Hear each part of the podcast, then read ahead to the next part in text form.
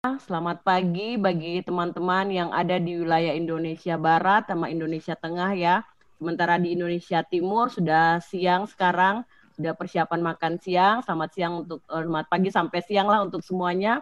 Semoga tetap bersemangat mengikuti kegiatan belajar OJS seri 17 di uh, kesempatan hari ini. Ya, yang terhormat Pak Profesor Dr. Insinyur Istadi STMT sebagai narasumber kita di kesempatan hari ini.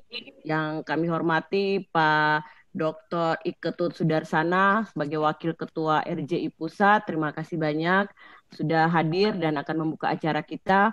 Dan yang kami sangat banggakan para peserta semua, para pengelola jurnal Sultana Air yang boleh mengambil bagian dalam kegiatan pelatihan OJS seri ke-17 yang diselenggarakan oleh uh, pengurus pusat RJI di kesempatan hari ini. Ya, mengawali kegiatan kita di kesempatan pagi hari ini, kita akan menyanyikan lagu Indonesia Raya. Kami mengundang semua peserta untuk berdiri. Ya, dipersilakan Mas Chandra untuk lagu Indonesia Rayanya.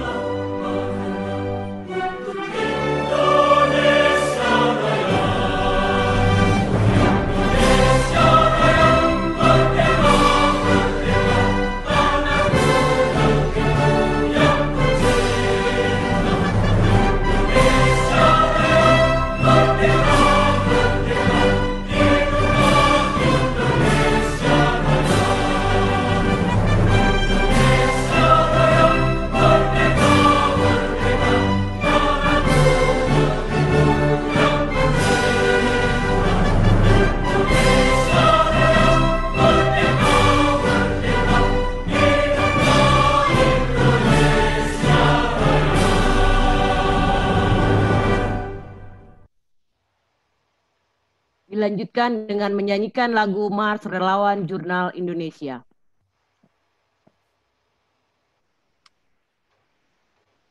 Silakan Mas Chandra lagu Marsnya. Bapak Ibu masih tetap berdiri ya.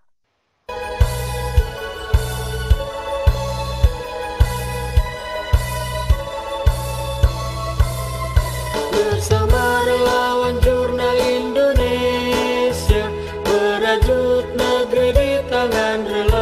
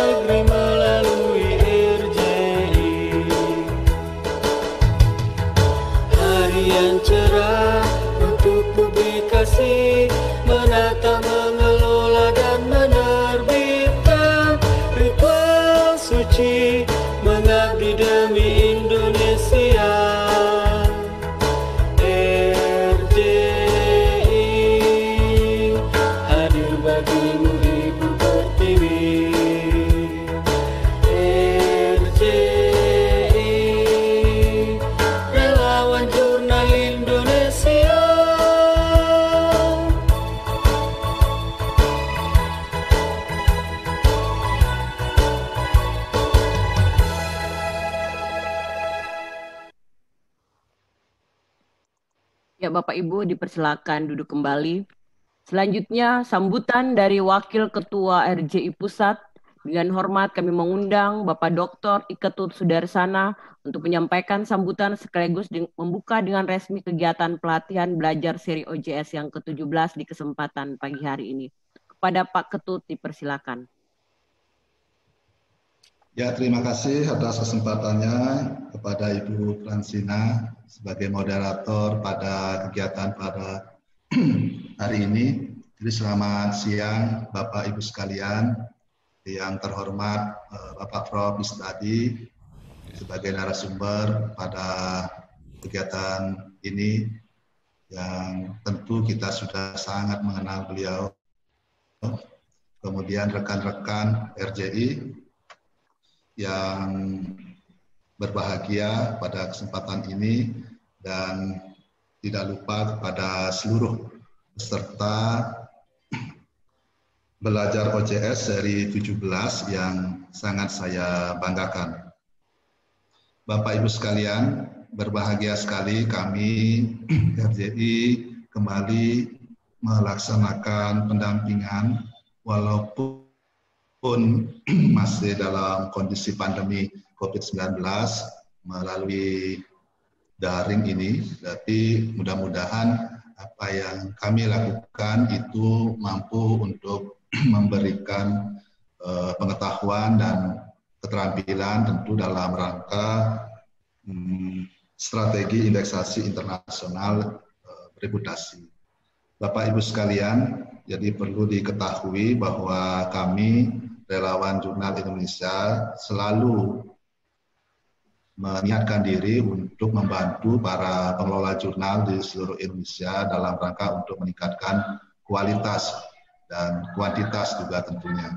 Jadi eh, belajar OJS yang setiap minggu kami laksanakan sekarang sudah eh, di seri 17 dengan berbagai topik dan materi di dalam setiap kali pertemuannya. Eh, top seri ke-17 ini itu menghadirkan narasumber yang sudah sangat-sangat expert di bidangnya di Prof. tadi, saya kira kita sudah sangat mengenal beliau dan tentu beliau akan uh, dengan senang hati untuk berbagi pengetahuan dan uh, pemahaman beliau mengenai bagaimana kita sebagai seorang pengelola jurnal memiliki strategi indeksasi untuk jurnal uh, kita menuju yang bereputasi. Bapak Ibu sekalian, kalau kita mengacu kepada pengertian atau eh, pemahaman mengenai indeksasi itu adalah eh, pendaftaran jurnal pada lembaga pengindeks reputasi. Nah, lembaga lembaga pengindeks tentu akan membantu mempromosikan jurnal yang diindekskan kepada publik, tidak hanya kaum eh, intelektual, akademisi, tapi seluruh masyarakat dunia. Jadi jika jurnal telah terindeks di, di banyak database, maka secara tidak langsung akan memudahkan uh, secara global. Jadi dengan meningkatnya citasi jurnal, maka reputasi jurnal otomatis akan meningkat atau saya kira kita berkepentingan untuk melakukan diseminasi lebih luas dari apa yang telah kita terbitkan di jurnal kita masing-masing. Nah, berbicara masalah bereputasi itu sendiri, jadi kita tentu mengacu pada pedoman akreditasi bahwa bereputasi itu ada tiga, ada bereputasi rendah, bereputasi sedang, dan uh, uh, tinggi. Jadi ketika kita meniatkan jurnal kita untuk uh, indeks bereputasi tinggi, maka tentu acuan kita adalah Web of Science atau Scopus. Kemudian kalau bereputasi sedang, jadi kita ada DOAJ, kemudian Copernicus dan lain sebagainya. Nah, khusus untuk DOAJ kita di RJI uh, bekerja sama dengan baik, bahkan beberapa rekan RJI telah menjadi editor di DOAJ. Kemudian pengindeks rendah itu ada Google Scholar dan uh, lainnya. Nah, Bapak Ibu sekalian, jadi penting eh, bagi saya untuk menyampaikan bahwa RCI kita kembangkan tidak hanya melaksanakan pendampingan pendamping pendampingan secara insidental seperti ini, tetapi kita ke depan menyiapkan diri untuk mencapai tujuan yang lebih besar yakni mendirikan sebuah akademi. Jadi kita sedang merancang untuk membuat uh, eh, RCI Akademi, Akademi RCI. Jadi mulai dari sesuatu yang mungkin uh, sederhana, tetapi impian kami puncaknya itu adalah bahwa RCI ini akan memiliki sebuah perguruan tinggi yang memang uh, fokus disiplin keilmuannya adalah tentang uh, publikasi. Jadi seperti halnya mas kami tadi bahwa RJI hadir itu untuk membangun negeri khususnya dalam hal bidang uh, publikasi. Nah selain itu kami saat ini sudah menjadi member Crossref yang boleh dikatakan itu terbesar di dunia ya. Jadi RCI saat ini uh, telah melayani institusi untuk crossref itu sebanyak 299. Jadi ini sangat banyak sekali dan di antara 1299 itu ada 1000 eh, 1016 perguruan tinggi. Jadi tentu kami merasa sangat berbangga dan berbahagia bahwa RJI sampai saat ini masih sangat dipercayai oleh institusi-institusi untuk melaksanakan pendampingan, kemudian pelatihan, uh, pendidikan, dan termasuk juga di dalamnya adalah untuk menjadi member Crossrail. Dan ini yang uh, membahagiakan. Jadi Bapak Ibu sekalian, saya tidak akan banyak menyampaikan sesuatu karena inti dari pertemuan kali ini adalah bagaimana Bapak Ibu sekalian dapat menerima pengetahuan dan pemahaman mengenai strategi indeksasi jurnal reputasi ini dari pakarnya langsung uh, Prof. Istadi. Oleh itu maka dengan memohon ridho, memohon anugerah dari Tuhan Yang Maha Esa, maka eh, belajar OJS dari 17 ini saya buka dengan resmi. Terima kasih. Saya kembalikan kepada Ibu Fransino. Ya, terima kasih Pak Wakil Ketua, terima kasih Pak Dr. Ketut. Ya, Bapak Ibu, dengan demikian maka berakhir sudah rangkaian acara pembukaan kita di kegiatan pelatihan belajar OJS hari ke-17 pagi hari ini dengan topik strategi indeksasi internasional eh, strategi indeksasi menuju uh, jurnal internasional yang bereputasi. Nah, kita akan masuk pada penyampaian materi yang akan disampaikan oleh narasumber kita. Ada Bapak Profesor Dr. Insinyur Istadi STMT. Saya akan memperkenalkan sedikit beliau kepada Bapak Ibu peserta sekalian. Pak Profesor Dr. Istadi adalah uh, guru besar pada Universitas Diponegoro, Undip Semarang ya. Dan beliau sekarang uh, menduduki jabatan struktural sebagai Kepala UPT Laboratorium Terpadu Undip Semarang. Uh, beliau punya rekam jejak yang sangat mumpuni ya Bapak Ibu ya. Beliau punya H indeks Scopus saja sudah 14, jumlah sitasi di Scopus mencapai 568 sitasi dan total uh, artikel yang terindeks Scopus sebanyak 57 artikel dan pengalaman beliau sebagai pengalaman editorial beliau juga cukup banyak. Beliau berperan sebagai editor in chief pada beberapa jurnal internasional bereputasi dan saat ini juga beliau dipercayakan sebagai anggota tim pakar sekaligus juga sebagai asesor di Kemenristek BRIN untuk akreditasi jurnal nasional ya dari tahun 2012 sampai sekarang. Nah, Bapak Ibu ketika kita mendengar uh, kurikulum vitae dari Pak Prof Istadi berarti memang kita tidak salah ya RJI tidak salah uh, meminta tolong beliau untuk menjadi narasumber pada kegiatan belajar OJS kita di kesempatan hari ini. Nah, untuk tidak membuang waktu, kami memberikan kesempatan kepada Pak Prof Istadi untuk menyampaikan materi terkait dengan strategi indeksasi internasional uh, bereputasi kepada Pak Prof Istadi uh, dipersilakan. Oke, terima kasih. Bu Fransina, Pak Ketut Sudarsana, mohon izin. Saya mohon izin share screen ya. Ya, silakan Pak.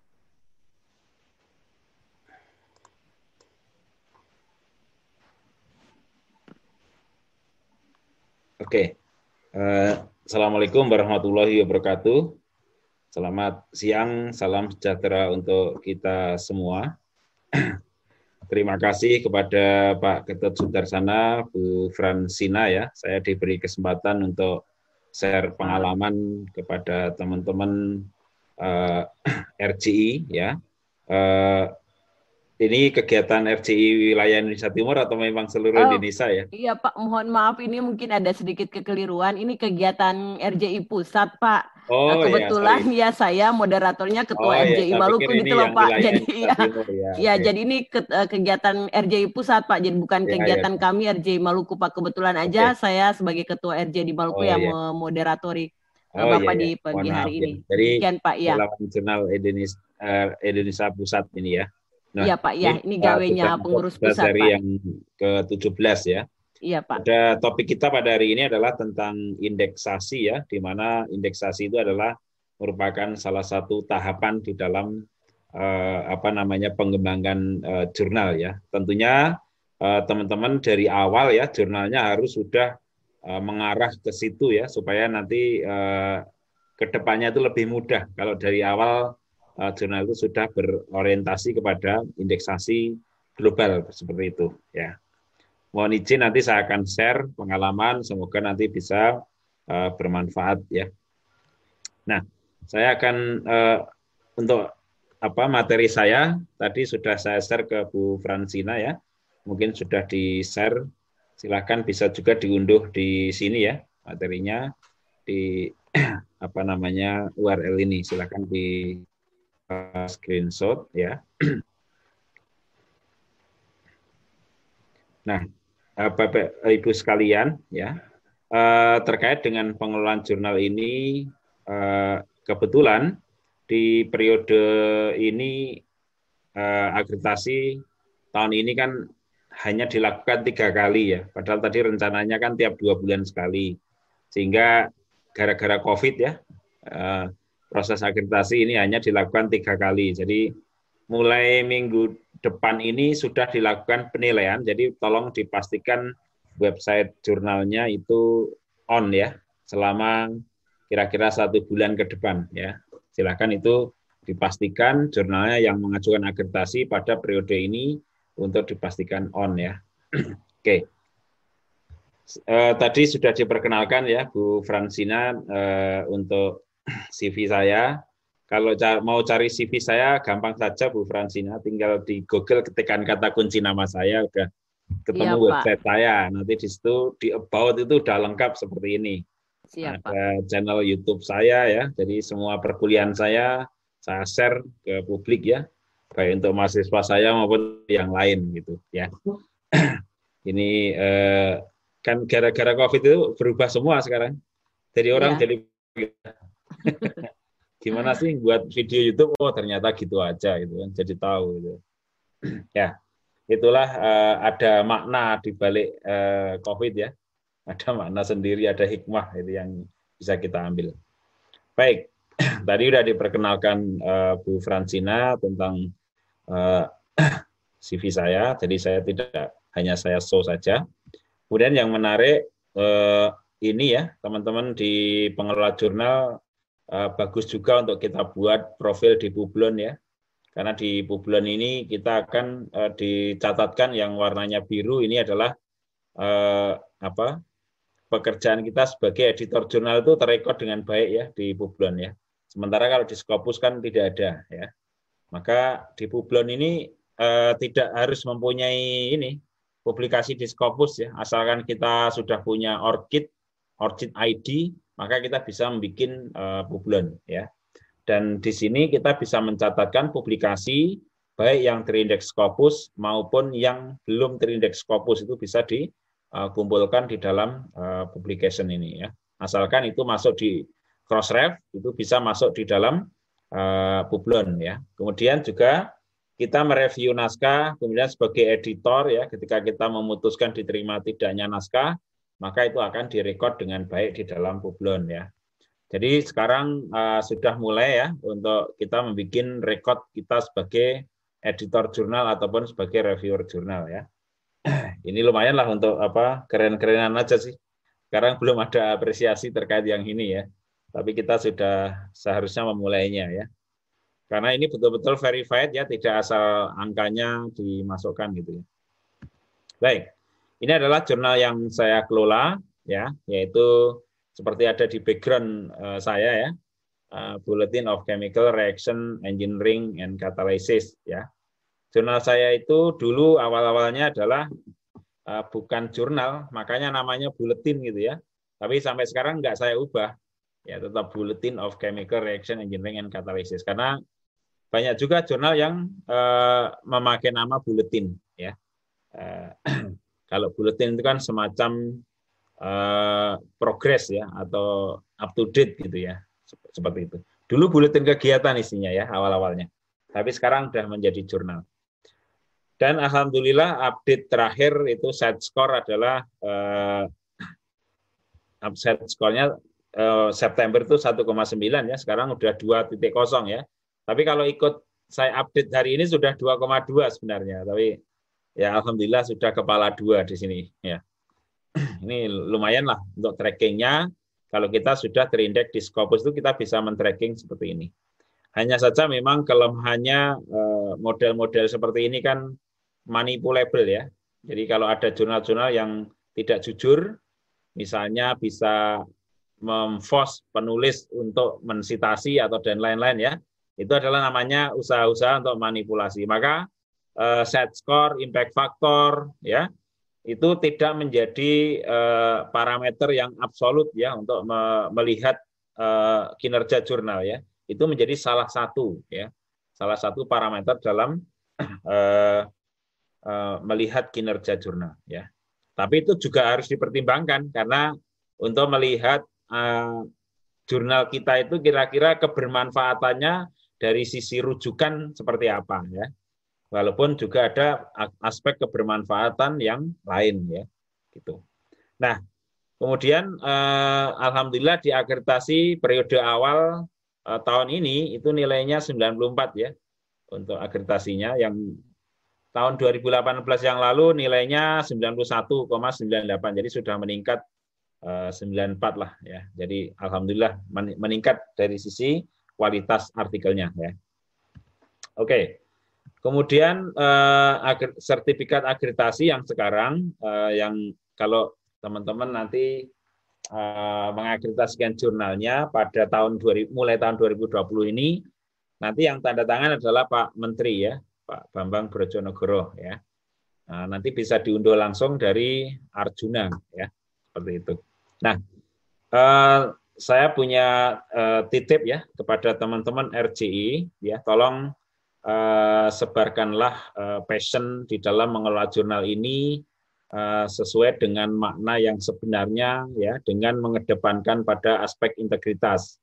Karena banyak juga jurnal-jurnal yang sebenarnya kalau diamati ada upaya-upaya yang tidak menunjukkan apa integritas.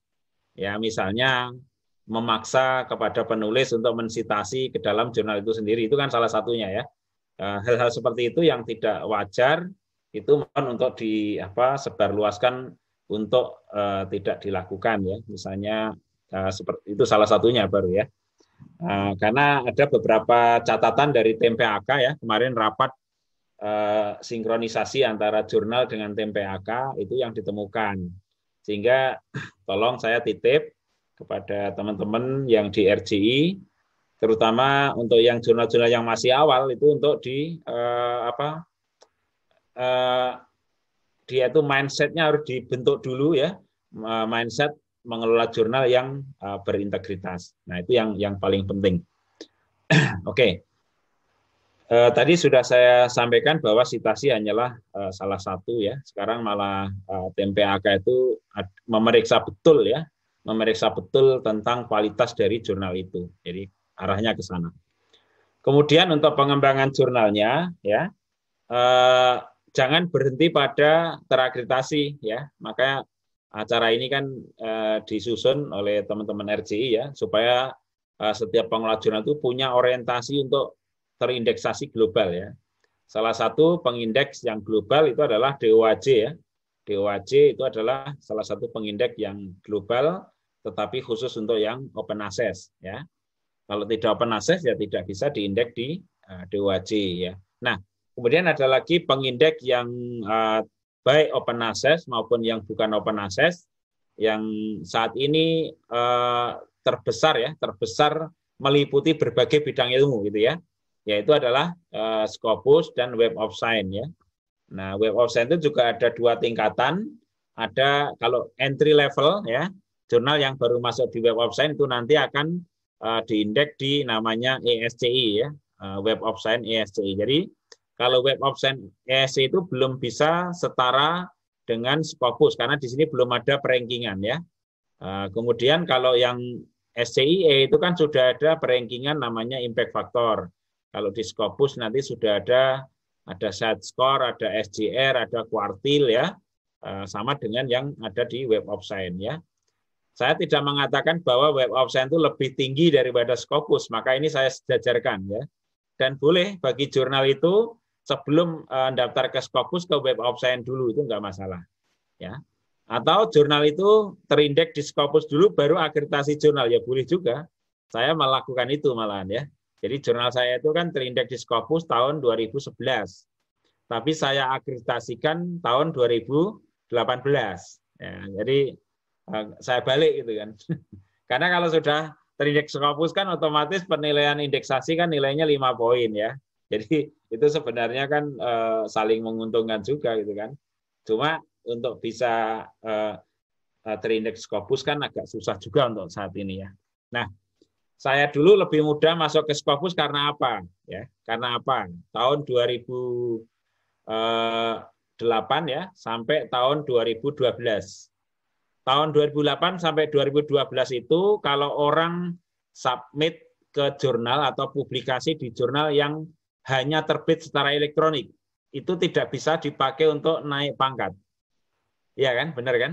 Harus ada cetaknya waktu itu. Nah, gara-gara itu maka orang Indonesia nggak ada yang submit ke jurnal saya. Sama sekali nggak ada.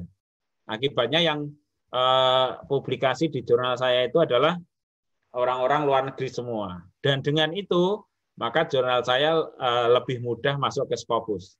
Jadi ada manfaatnya juga, gara-gara jurnal saya nggak diakui oleh tim PAK, ya sudah, saya terindeks Scopus saja. Sampai jurnal saya terindeks Scopus itu 2012 belum bisa dipakai untuk nilai, naik pangkat. Karena hanya ada versi elektronik. Nah, perubahan PAK dari elektronik ke eh dari cetak ke elektronik kan mulai 2013 2014 ya. Jadi eh, seperti itulah transformasinya ya. Nah, dengan begitu ada keberkahan tersendiri. Gara-gara itu maka yang ngisi atau yang nulis orang luar negeri semua sehingga mudah masuk ke Scopus ya ini. Oke. Okay. Kemudian eh, apa sih manfaatnya kalau jurnal kita terindeks di global ya? Jadi kita akan mendapatkan pengakuan secara resmi. Misalnya kita terindeks di Arjuna Sinta aja sudah dapat pengakuan ya. Begitu masuk ke Sinta 5, Sinta 6, gumnya udah 15. Tapi kalau belum terakreditasi, walaupun jurnalnya bagus, tetap gumnya 10 saja gitu kan. Nah, kalau nanti Sinta 34, Sinta 5, 12, beda lagi. Nah, sayangnya yang saya eh, termasuk tidak berhasil itu membedakan antara Sinta 1 dan Sinta 2 ya. Sinta 1, Sinta 2 itu kan nilainya masih sama 25 ya. Ketika jurnal yang Sinta 1 itu belum terindeks Scopus. Nah, itu yang menurut saya eh, apa ya, agak aneh karena untuk bisa mencapai nilai minimum 85 di Sinta 1 itu susah bagi jurnal yang belum terindeks di Scopus gitu ya. Kemudian jurnal akan mudah ditemukan oleh para peneliti di dunia karena banyak orang yang mencari reference itu kan lewat Scopus, lewat Web of Science seperti itu ya. Bagi yang berlangganan ya. Kalau yang tidak berlangganan kan cari cari literatur ya enak enak dari mana? Dari Google Scholar sama DOAJ aja. Ya kan? Nah, itu lebih mudah dan gratis full tag-nya ya. Tapi kalau lewat Scopus kan harus berlangganan posisinya ya. kemudian eh, cuma apa ya kalau sudah terindek itu kan standingnya kuat gitu ya jadi eh, kita mau kerjasama mau kolaborasi itu kan lebih mudah ya. Karena standing jurnal kita itu kuat ya. Akibatnya apa? Jurnal itu nanti akan mendapatkan jumlah citasi yang uh, cukup besar ya cukup dikenali gitu ya. Tetapi itu juga tergantung kepada komitmen ya. Tergantung pada komitmen dari masing-masing pengelola jurnal ya.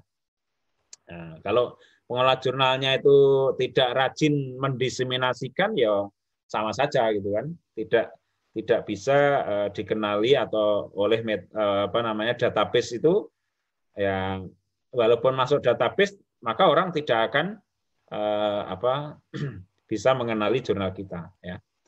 Makanya sekarang ada eranya era sosial media ya. Ada Instagram ada uh, WA WA group ada Facebook. Nah itu harus dimanfaatkan. Nah kriteria jurnal internasional ya menurut Scopus itu adalah Eh, tidak seperti yang ada di PAK. Jadi ini berbeda. Jadi kalau di sini kita kesampingkan dulu yang di PAK, kita bicaranya Scopus. Ya, kriterianya kalau internasional jurnal menurut Scopus adalah skop jurnal ya harus uh, mengarah kepada uh, global. Jadi jangan sampai ada jurnal yang uh, mempunyai skop ya.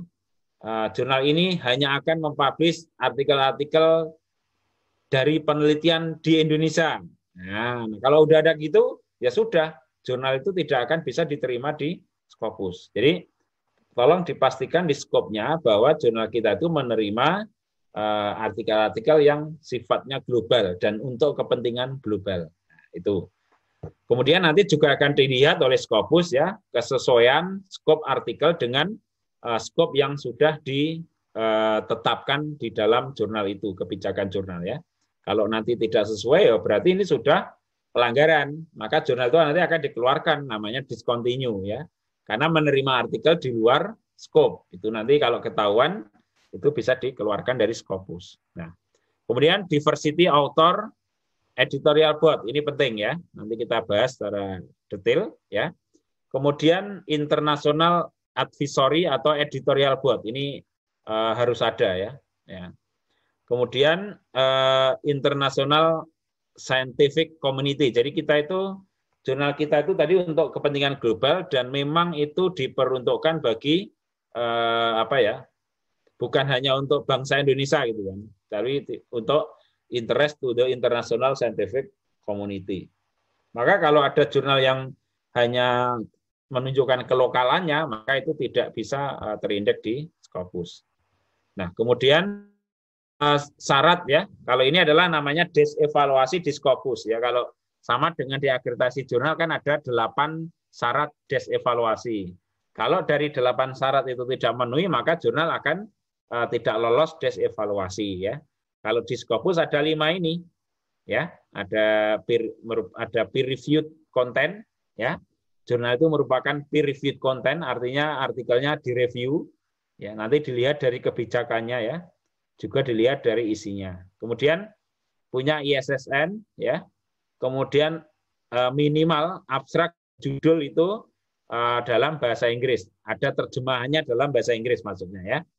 Judul dan judul artikel dan abstrak itu ada translate in English ya. Walaupun full text-nya berbahasa Indonesia ya.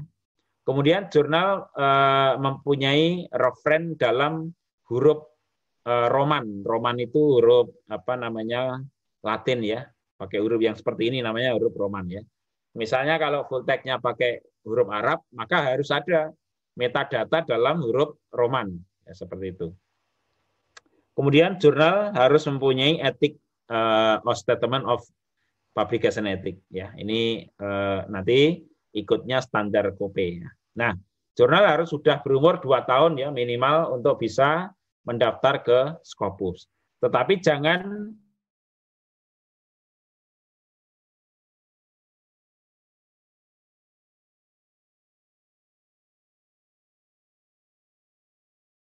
cek dan lemah kena embargo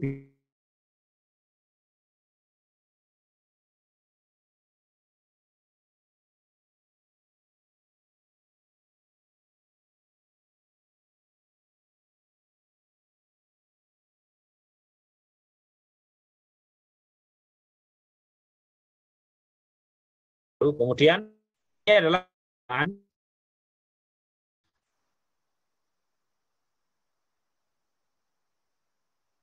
ini sekitar 3 persen ya.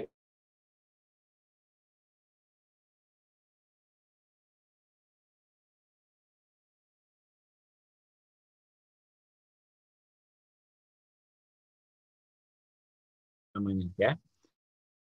Real atau policy atau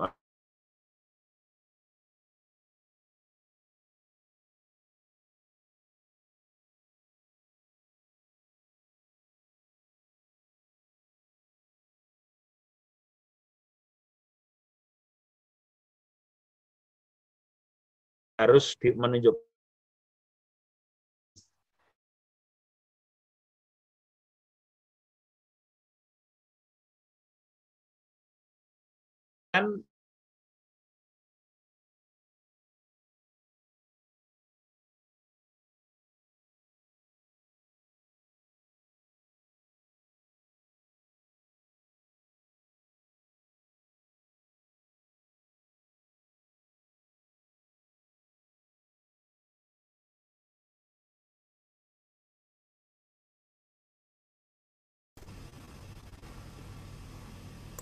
mohon maaf keputus ya.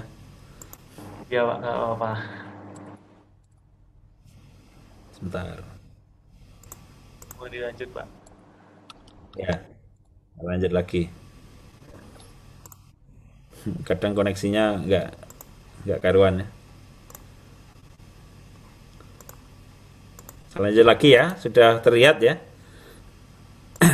Sudah baik. Pak, sudah. Nah, Oke ya.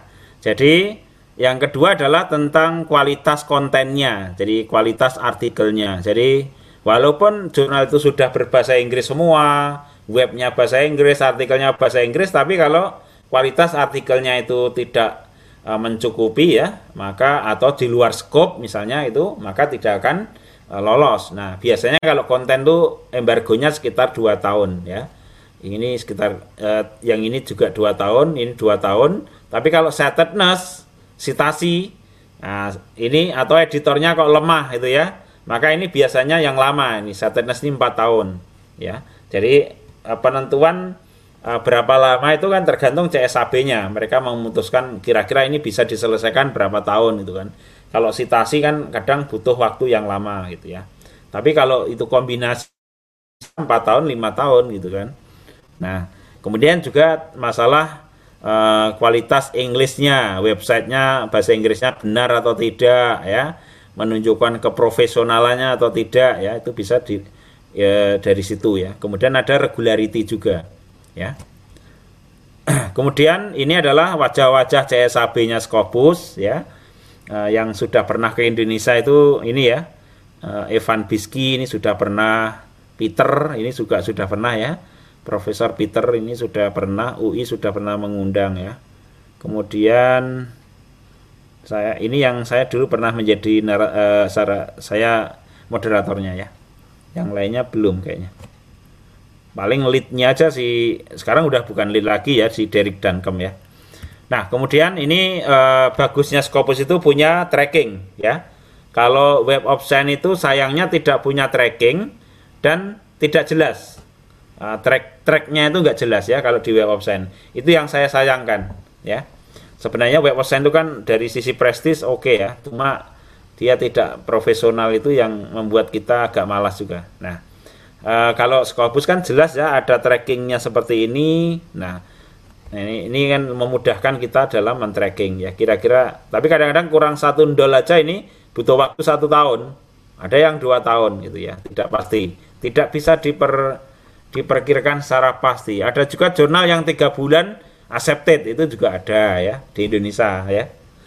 Oke, kemudian ini formnya ada tujuh form ya. Nanti yang banyak itu di step 4 dan step 5 ini yang eh, ada banyak ya. Nah, nanti untuk memenuhi eh, kebutuhan yang ada di dalam form pendaftaran Scopus nanti saya akan jelaskan ya tentang standarnya yang saya ambilkan dari Scopus FAQ ya. Oke. Yang pertama adalah dari title of journal ya. Ini saya ambilkan dari Scopus FAQ ya. Jadi nama jurnal itu kalau menurut eh, apa eh, Scopus FAQ itu adalah yang penting nama jurnal itu adalah unik ya, unik. Jadi tidak boleh similar dengan eh, jurnal-jurnal uh, lain. Apalagi kalau ada yang sama persis, maka mungkin bisa dipertimbangkan untuk ganti nama ya. Karena apa?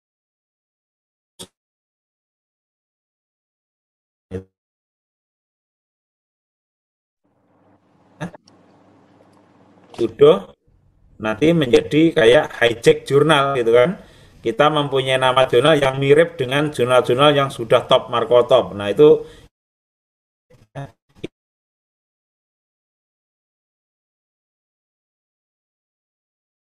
skopnya. Jadi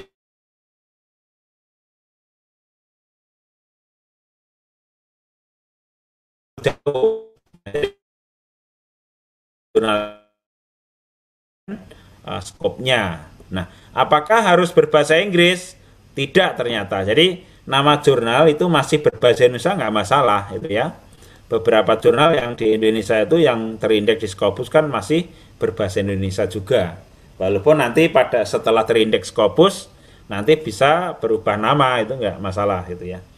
Kemudian e, kalau ada nama kelokalan ya, misalnya e, ada jurnal yang menggunakan kata Bandung gitu ya. Bandung Journal of Informatik atau Bali. Uh, ada Bali Medical Journal misalnya gitu ya. Maka itu uh, Scopus itu kadang-kadang apa ada Bali ya. Atau ada kan kadang-kadang ada jurnal yang uh, seperti itu tidak ada penjelasannya kemudian di reject embargo 6 bulan nah ada yang seperti itu walaupun yang lainnya bagus ya Cuma apa? Dia minta ada kejelasan apa maksud kata Indonesian itu misalnya. Kalau di Undip itu ada jurnal namanya Nurse Media, Journal of Nursing. Gara-gara ada memisahkan antara Nurse Media dan Journal of Nursing di logonya, itu menjadi masalah. Karena itu dianggap nanti bias ya, apakah nama jurnalnya itu Journal of Nursing atau Nurse Media. Itu nggak boleh dipisah di dalam headernya jurnal gitu. Nah, maka itu menjadi masalah waktu itu ya. Sehingga itu setelah dibereskan ya sudah diterima gitu kan. Nah, itu embargo 6 bulan, artinya minor revision ya. Nah, penjelasan ini ada di dalam aim and scope ya. Setelah menuliskan scope baru tuliskan penjelasan di nama jurnal kenapa ada nama lokalnya gitu ya. Kemudian eh, apa website ya. Website menurut standarnya Scopus adalah harus meliputi yang ini ya. Ini menurut Scopus ya. Ini menjadi titik berat ya. Ada informasi tentang editorship, ada tentang editorial board, ada informasi tentang author guideline, ada informasi tentang how uh, sorry tentang peer review process policy. Nah, ini penting ternyata. Nah, kemudian ada etik uh, publication ethic ya atau publishing ethic ini juga ada. Nanti kita ikut standarnya KOPE ya, misalnya gitu ya. Kemudian kriteria and cost of open access. Jadi kalau jurnal kita itu open access, penulisnya bayar atau tidak, maka itu harus jelas ya, harus clear. Nah, kemudian bagaimana akses ke full text-nya, apakah open access atau subscribe atau berbayar. Nah, itu harus jelas di dalam kebijakan jurnalnya. Kemudian terakhir adalah tentang organisasi publishernya, ya. Eh, penjelasan tentang organisasi publishernya. Apakah itu uh, akademik atau mungkin itu asosiasi atau atau itu merupakan publisher uh, penerbit yang uh, company gitu ya kayak Elsevier itu nah itu nanti di dalam form pendaftaran ada uh, isiannya gitu ya. Maka ini harus jelas ya. Kemudian tentang website menurut standarnya KOPE itu harus memenuhi 16 ini ya usahakan ada informasi 16 ini terpenuhi. Makanya ada ba uh, banyak jurnal yang dikeluarkan dari DOAJ itu adalah uh, suspeknya adalah uh, not adhere to best practice. Jadi website jurnalnya itu tidak memenuhi standar ini ya. Tidak memenuhi standar yang ada di KOPE ya. Beberapa nggak ada, misalnya informasi tentang uh, publisher nggak ada misalnya. Nah itu nanti menjadi masalah. Maka ini penting harus ada di dalam uh, website kita. ya. Nah, tentang peer review proses atau policy ya. Tadi kan merupakan hal yang penting ini di nomor tiga ini, kemudian di syaratnya Scopus juga ada ya. Ini harus ada. Apa isinya? Ya. Peer review proses policy itu harus uh, berisi kebijakan-kebijakan jurnal mengenai ya misalnya manuskrip disubmit itu bagaimana diprosesnya. Nah, apakah dicek dulu formatnya, skopnya, dan seterusnya. Kemudian baru masuk ke editor. Nanti dari editor baru masuk ke reviewer. Ya. Kemudian berapa reviewernya? Nah itu harus kebijakannya dituliskan, ya e, minimal berapa gitu kan.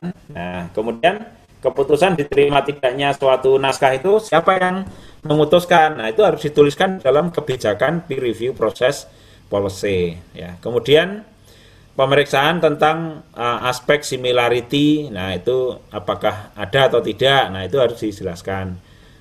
Terakhir adalah tentang jenis reviewnya, apakah itu open atau single blind atau double blind ya. Single blind atau double blind itu sebenarnya tidak ada uh, perbedaan ya di dalam penilaian ya.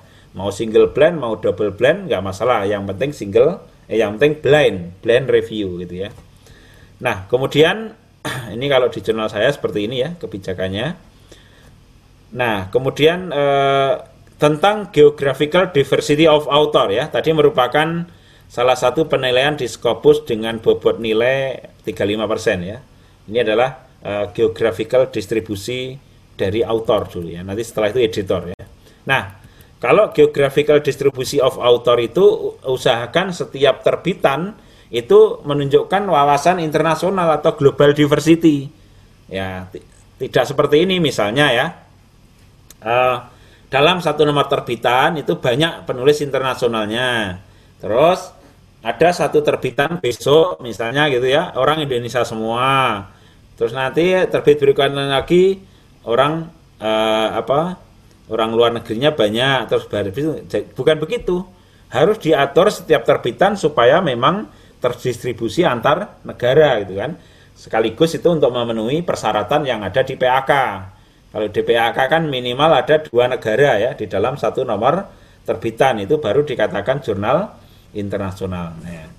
Nah kemudian sebenarnya Scopus itu tidak mewajibkan ya full text-nya itu dalam bahasa Inggris.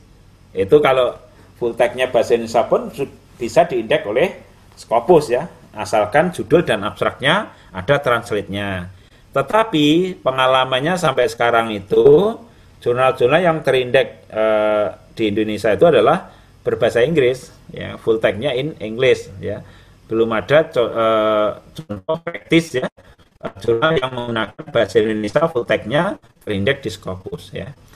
Jadi uh, tentang global ini atau agar readable untuk global ini penting ya makanya seperti itu. Nah kalau best practice saya tiap nomor terbitan minimum 30% ya misalnya gitu ya misalnya ada 10 artik 10 artikel maka tiga itu dari internasional itu best practice yang bagus kalau best practice kan itu pra, e, contoh yang bagus gitu kan kalau hanya satu ya e, memenuhi syarat minimal sebenarnya gitu kan nah tetapi itu tidak e, merupakan suatu apa ya penalti yang mematikan ya. Karena ada pengalaman di Undip itu dulu ada jurnal yang diterima oleh e, Scopus, tetapi e, penulisnya masih dari Indonesia semua sehingga itu dikritisi ya.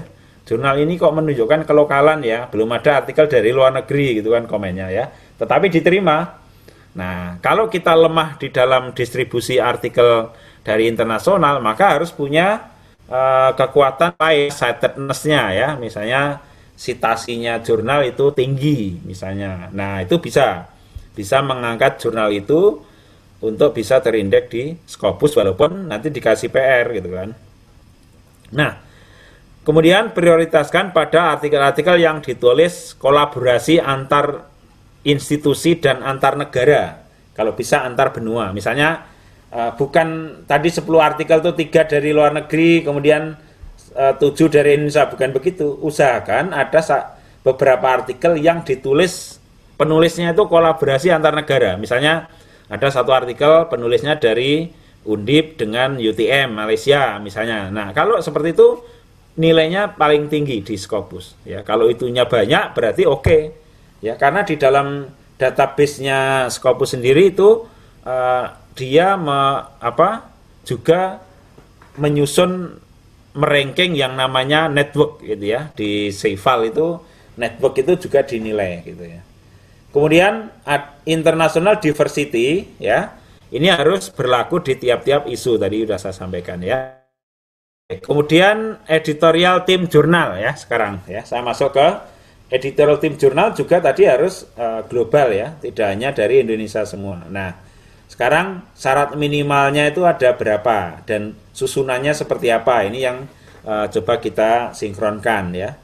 Nah di dalam uh, pengelolaan jurnal ada dua uh, apa kelompok ya satu adalah namanya editorial team, ya. Kemudian yang kedua adalah peer reviewer, ya. Editorial team ini merupakan uh, pengelola tetapnya jurnal, ya. Walaupun nanti editorial board itu sampai tiga tahun sekali, ya.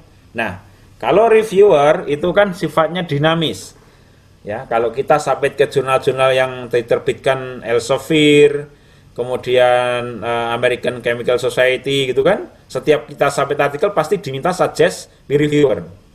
Jadi memang uh, peer reviewer itu adalah sifatnya dinamis. Ya. Bisa jadi kita pernah mereview suatu naskah di jurnal. Mungkin suatu saat nanti kita nge-review lagi tahun depan gitu kan. Terserah ini editornya. Ya, maka kalau di jurnal-jurnal internasional itu lazimnya peer reviewer itu uh, sendiri ya, tidak jadi satu dengan editorial team ya. Nah, kalau editorial team itu terdiri dari editor in chief itu satu orang saja ya. Nah, kalau jangan sampai ada editor in chief dua orang ya gara-gara sungkan sama dekannya misalnya, maka itu tidak benar juga ya.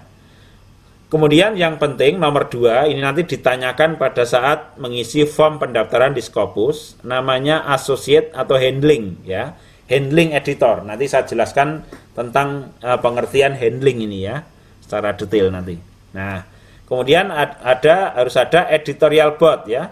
Entah apa pun namanya lah. Ada yang namanya editorial board, ada yang international editorial board, ada yang editorial committee member, ada yang editorial advisory board. Jadi terserah.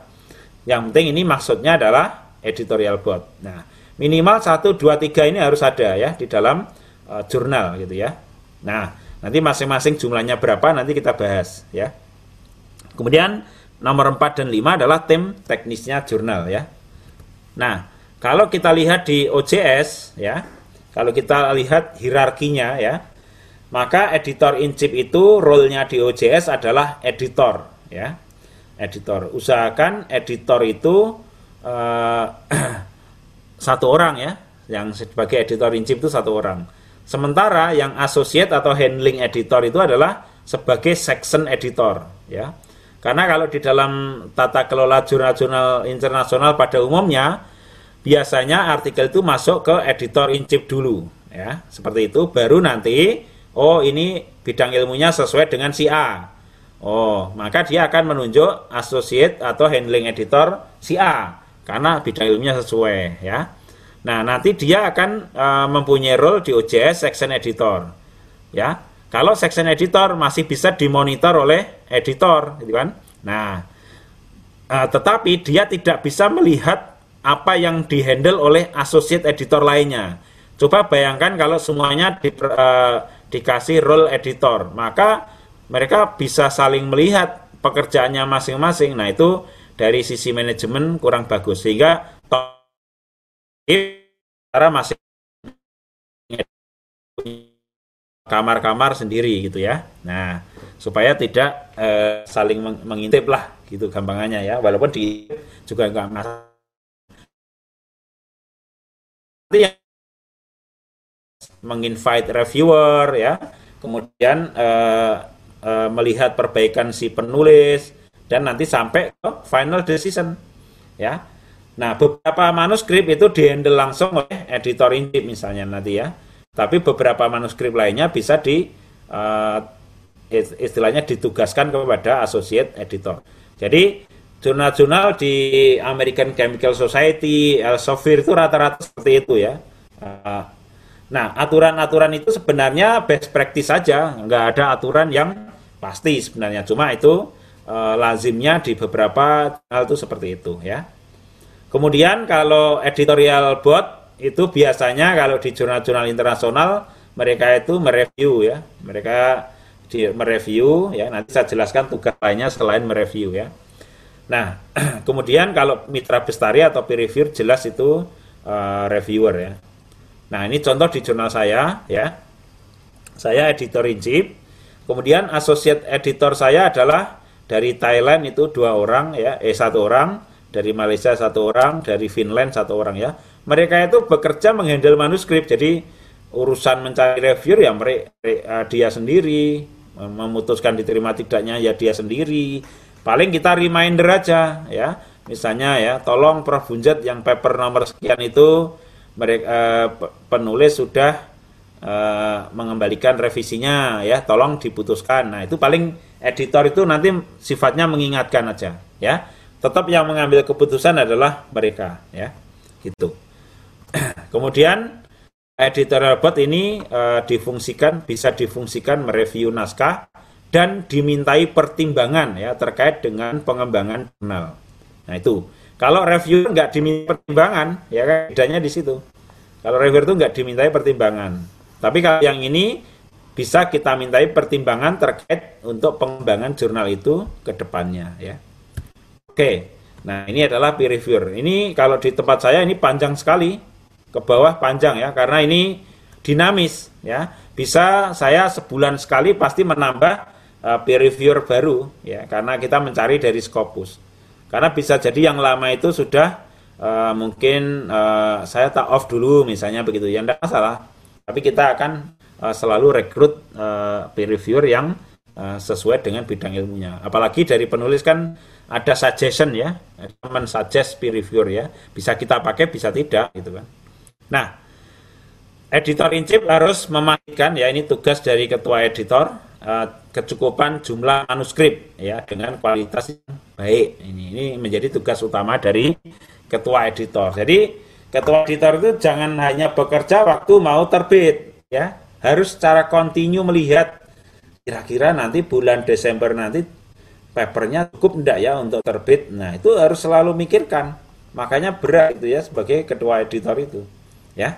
Dan termasuk tadi mengingatkan kepada section editor misalnya ya, eh itu papernya sudah siap diputuskan loh. Nah itu harus kita uh, ingatkan, itu kita remind ya.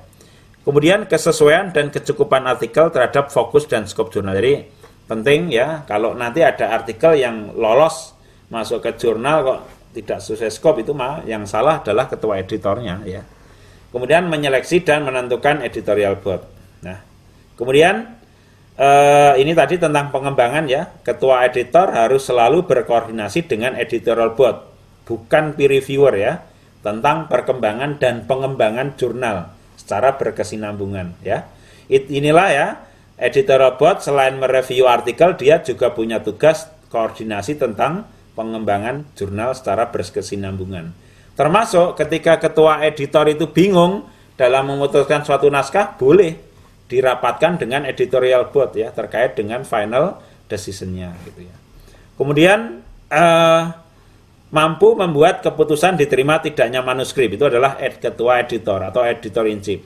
Maka kalau tidak mampu berarti belum uh, qualifi, belum qualified sebagai editor in chief sebenarnya ya. Kalau tidak mampu membuat keputusan ya masih sering bingung nah itu berarti belum. Nah, kemudian uh, kalau editorial board ya. Nah, kalau editorial board itu adalah orang yang expert ya dalam bidang ilmu yang sesuai. Jadi jangan pernah eh, teman-teman di RJI ini dalam mengelola jurnal itu misalnya memasukkan editorial board yang bukan pakar dalam bidang ilmu yang sesuai. Ya, misalnya gara-gara Pak Istadi tadi H indeksnya 14 ya, untuk menambah reputasi maka saya dimasukkan ke dalam jurnal dalam bidang ilmu kedokteran misalnya. Maka saya bukan pakar dalam bidang kedokteran. Maka itu nanti akan menjadi temuan di Scopus ya ketika orang itu bukan pakar dalam bidang ilmu itu ya. Kemudian eh, juga tadi mereview manuskrip ya. Eh, untuk menjaga apa uh, continuous relation maka mereka kita kasih review manuskrip ya. Kemudian diversifikasi internasional ya, asal institusi editorial buat ini penting dengan mempertimbangkan keterwakilan nasional antar negara bahkan benua ya. Nah, kalau tipsnya dari Scopus begini ya, teman-teman ya. Kalau ada banyak penulis dari Australia misalnya, maka seharusnya itu ada editorial board yang berasal dari Australia. Nah, kalau ada banyak artikel dari Malaysia, maka seharusnya ada editorial board dari Malaysia. Nah, maka akan terasa aneh. Ini banyak paper dari uh, misalnya Amerika, tapi kok nggak ada ya editorial board dari Amerika? Itu menurut Scopus maupun Web of Science itu agak aneh. Nah, maka keterwakilan uh, karena apa? uh, editorial board itu nanti juga menjadi uh, duta atau perwakilan dia itu mewakili uh, di daerah yang diwakilinya gitu ya. Dia menjadi duta atau menjadi wakil ya untuk mempromosikan jurnalnya di wilayahnya dia gitu. Itu gambarannya seperti itu. Berarti kalau tadi ada papernya banyak dari Malaysia ada editorial board dari Malaysia artinya Scopus percaya bahwa editorial board itu memang bekerja dengan baik. Maksudnya begitu ya. Kemudian tadi memberikan saran-saran ya, tadi sudah saya sampaikan. Nah, mampu menarik atau menjaring penulis baru di daerah yang diwakilinya itu. Ini, ini yang nomor 6 itu dengan nomor 4 tadi berkaitan ya. Nah, kemudian eh, mampu memberikan saran-saran kepada editor in chief tadi yang tentang keputusan diterima tidaknya naskah itu ya. Juga uh, editorial board itu bisa menjadi editor tamu pada topik yang sesuai dengan bidang ilmunya dia. Misalnya kita menerbitkan tematik isu itu bisa ya.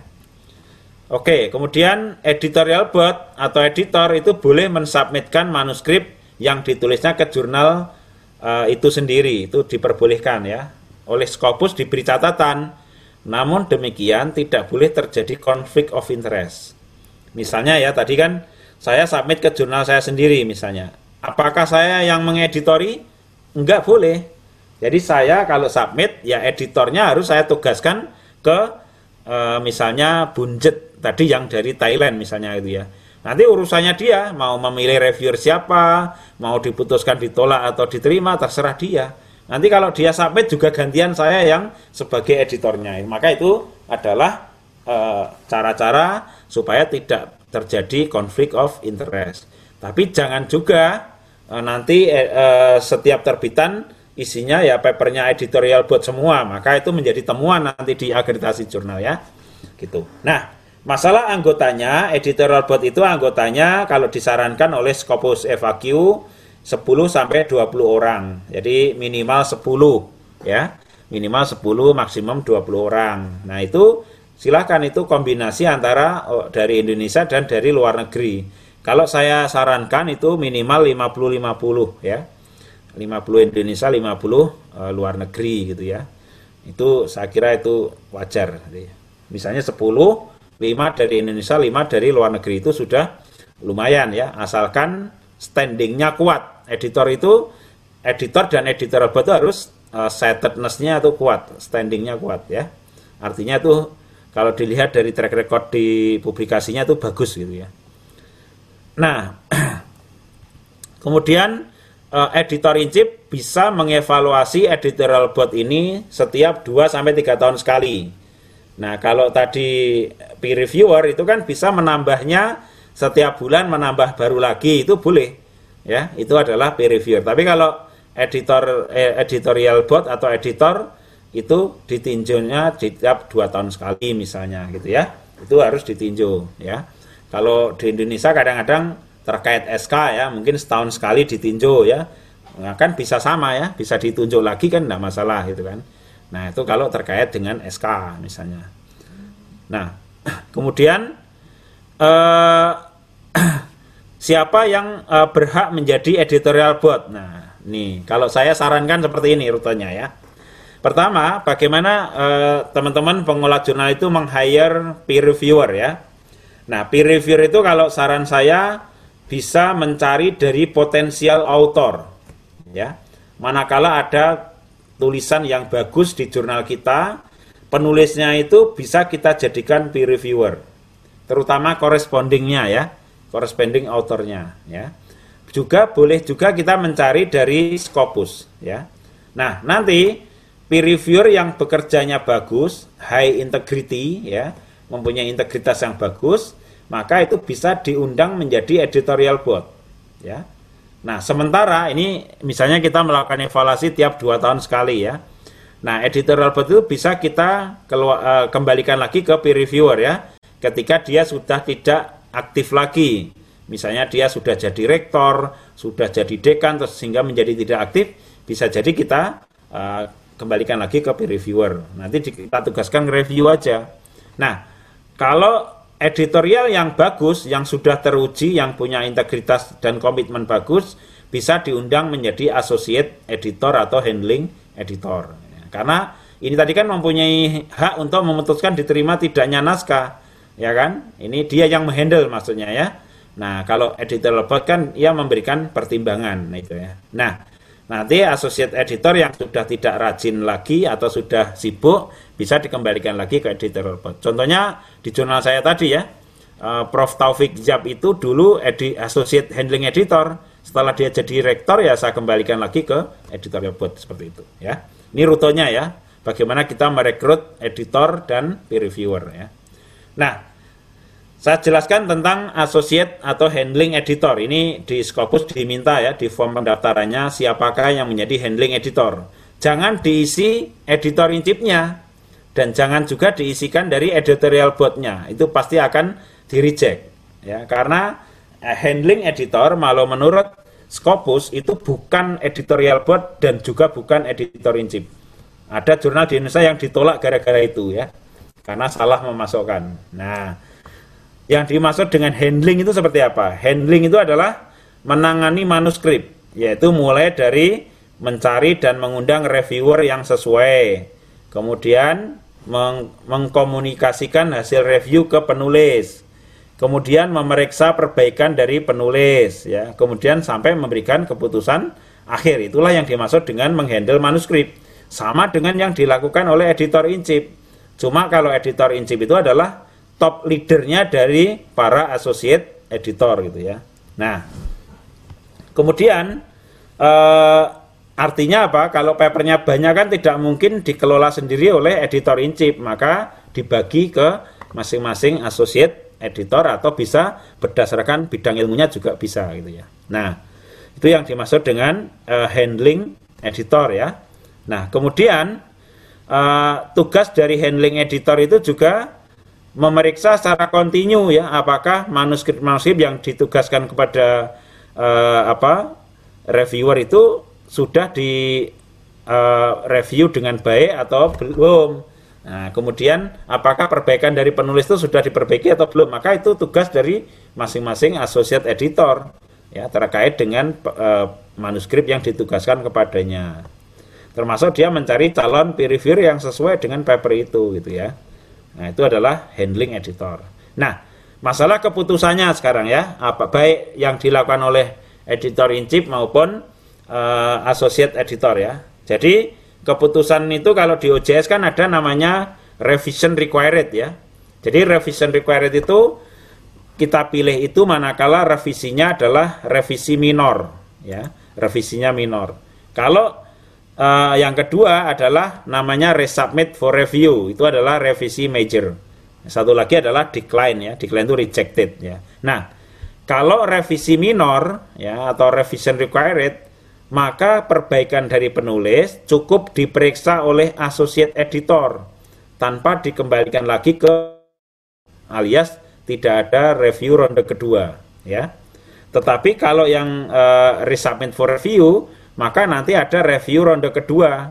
Nah, perbaikan dari penulis yang versi yang terakhir nanti dicentang dipindahkan ke uh, review ronde berikutnya. Maka di perlu menginvite lagi peer reviewer gitu kan. Nah, ini bedanya ya antara resubmit for review dan revision required. Nah, tetapi kalau revision required itu masih ada yang perlu diperbaiki secara minor gitu ya, maka cukup dari editor atau associate editor balik lagi diputuskan revision required lagi ke penulis itu juga uh, bisa seperti itu ya.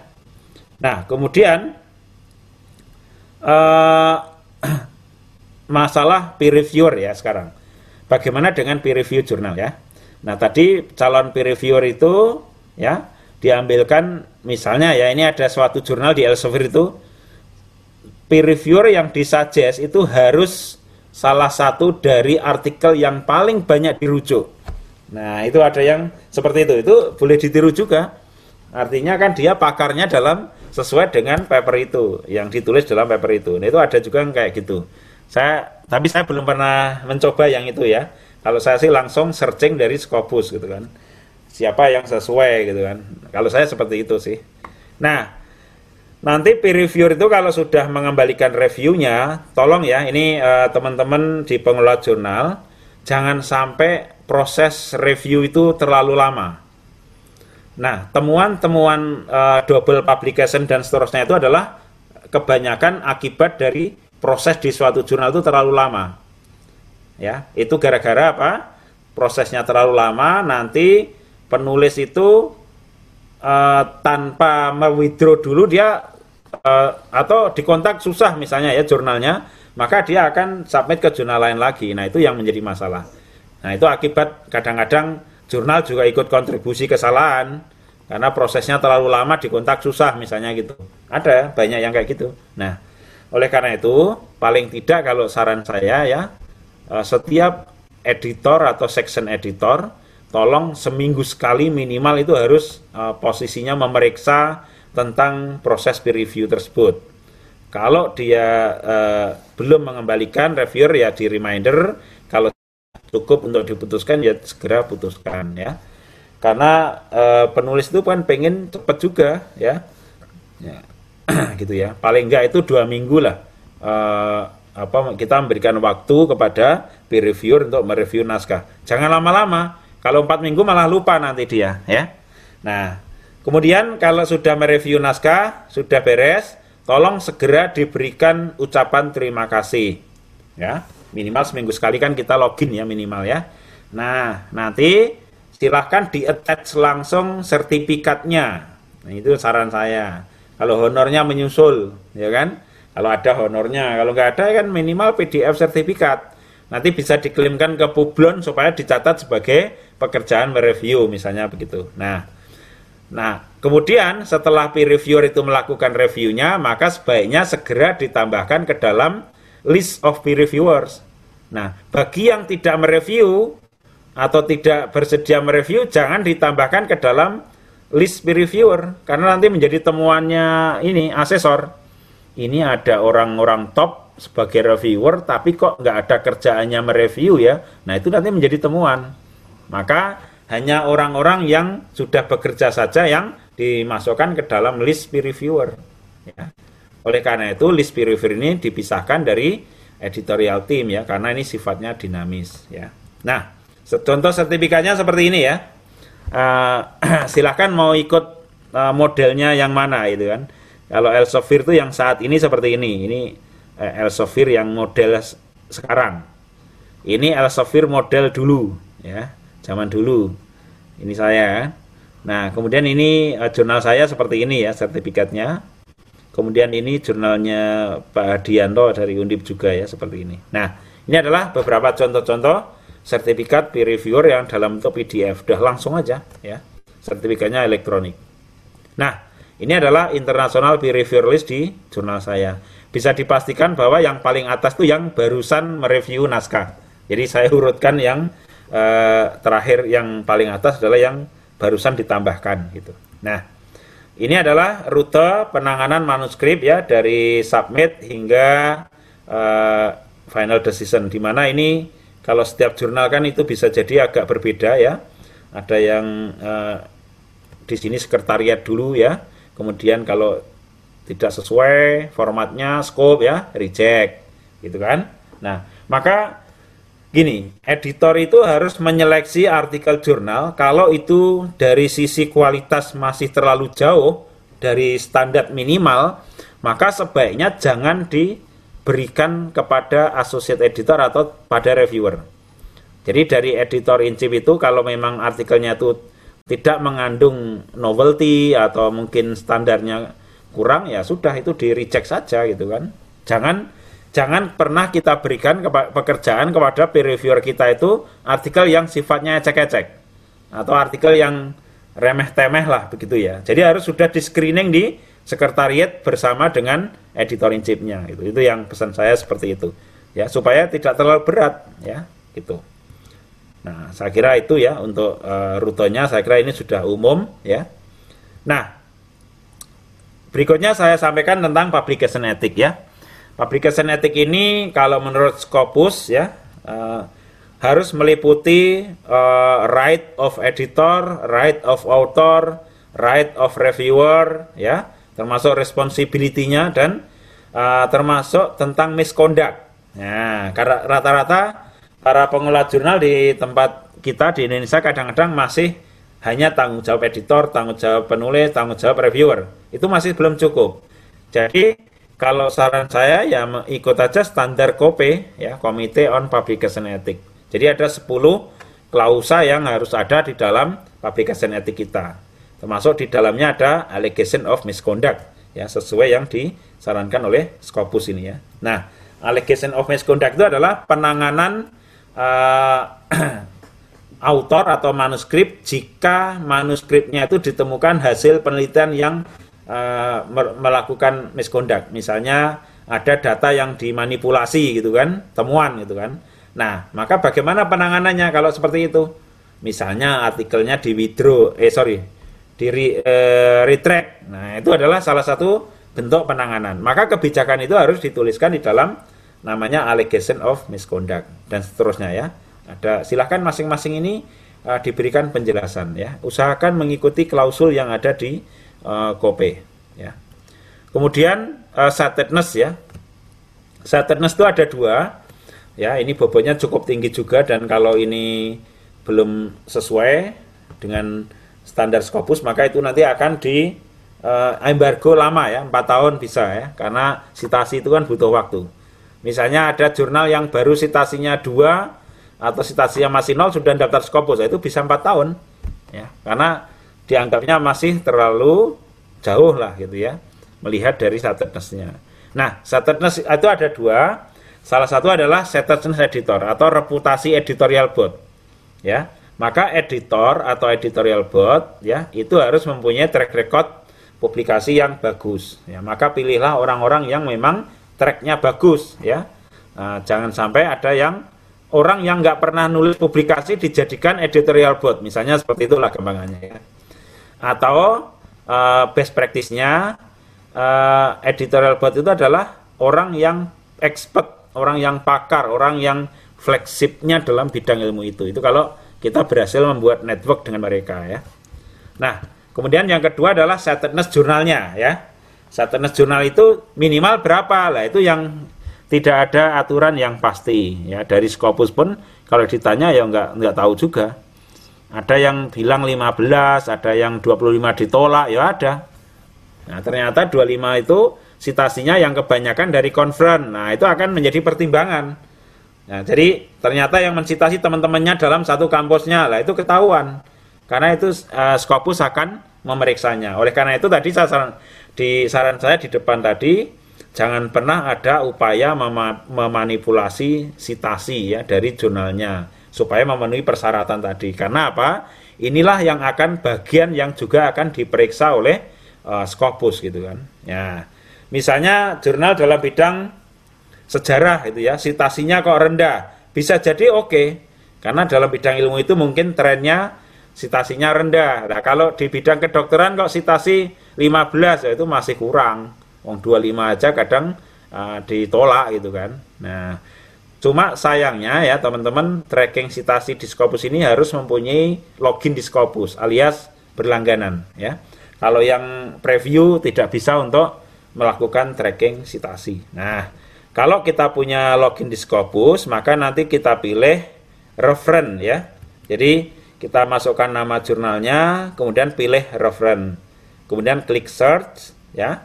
Nah, nanti di sini kita klik dulu second secondary dokumen ya. nanti dari secondary dokumen ini dipilih nama-nama jurnal yang memang jurnal kita, gitu kan? Yang jurnal-jurnal yang mirip kita bukan punya kita ya ini jangan dicentang.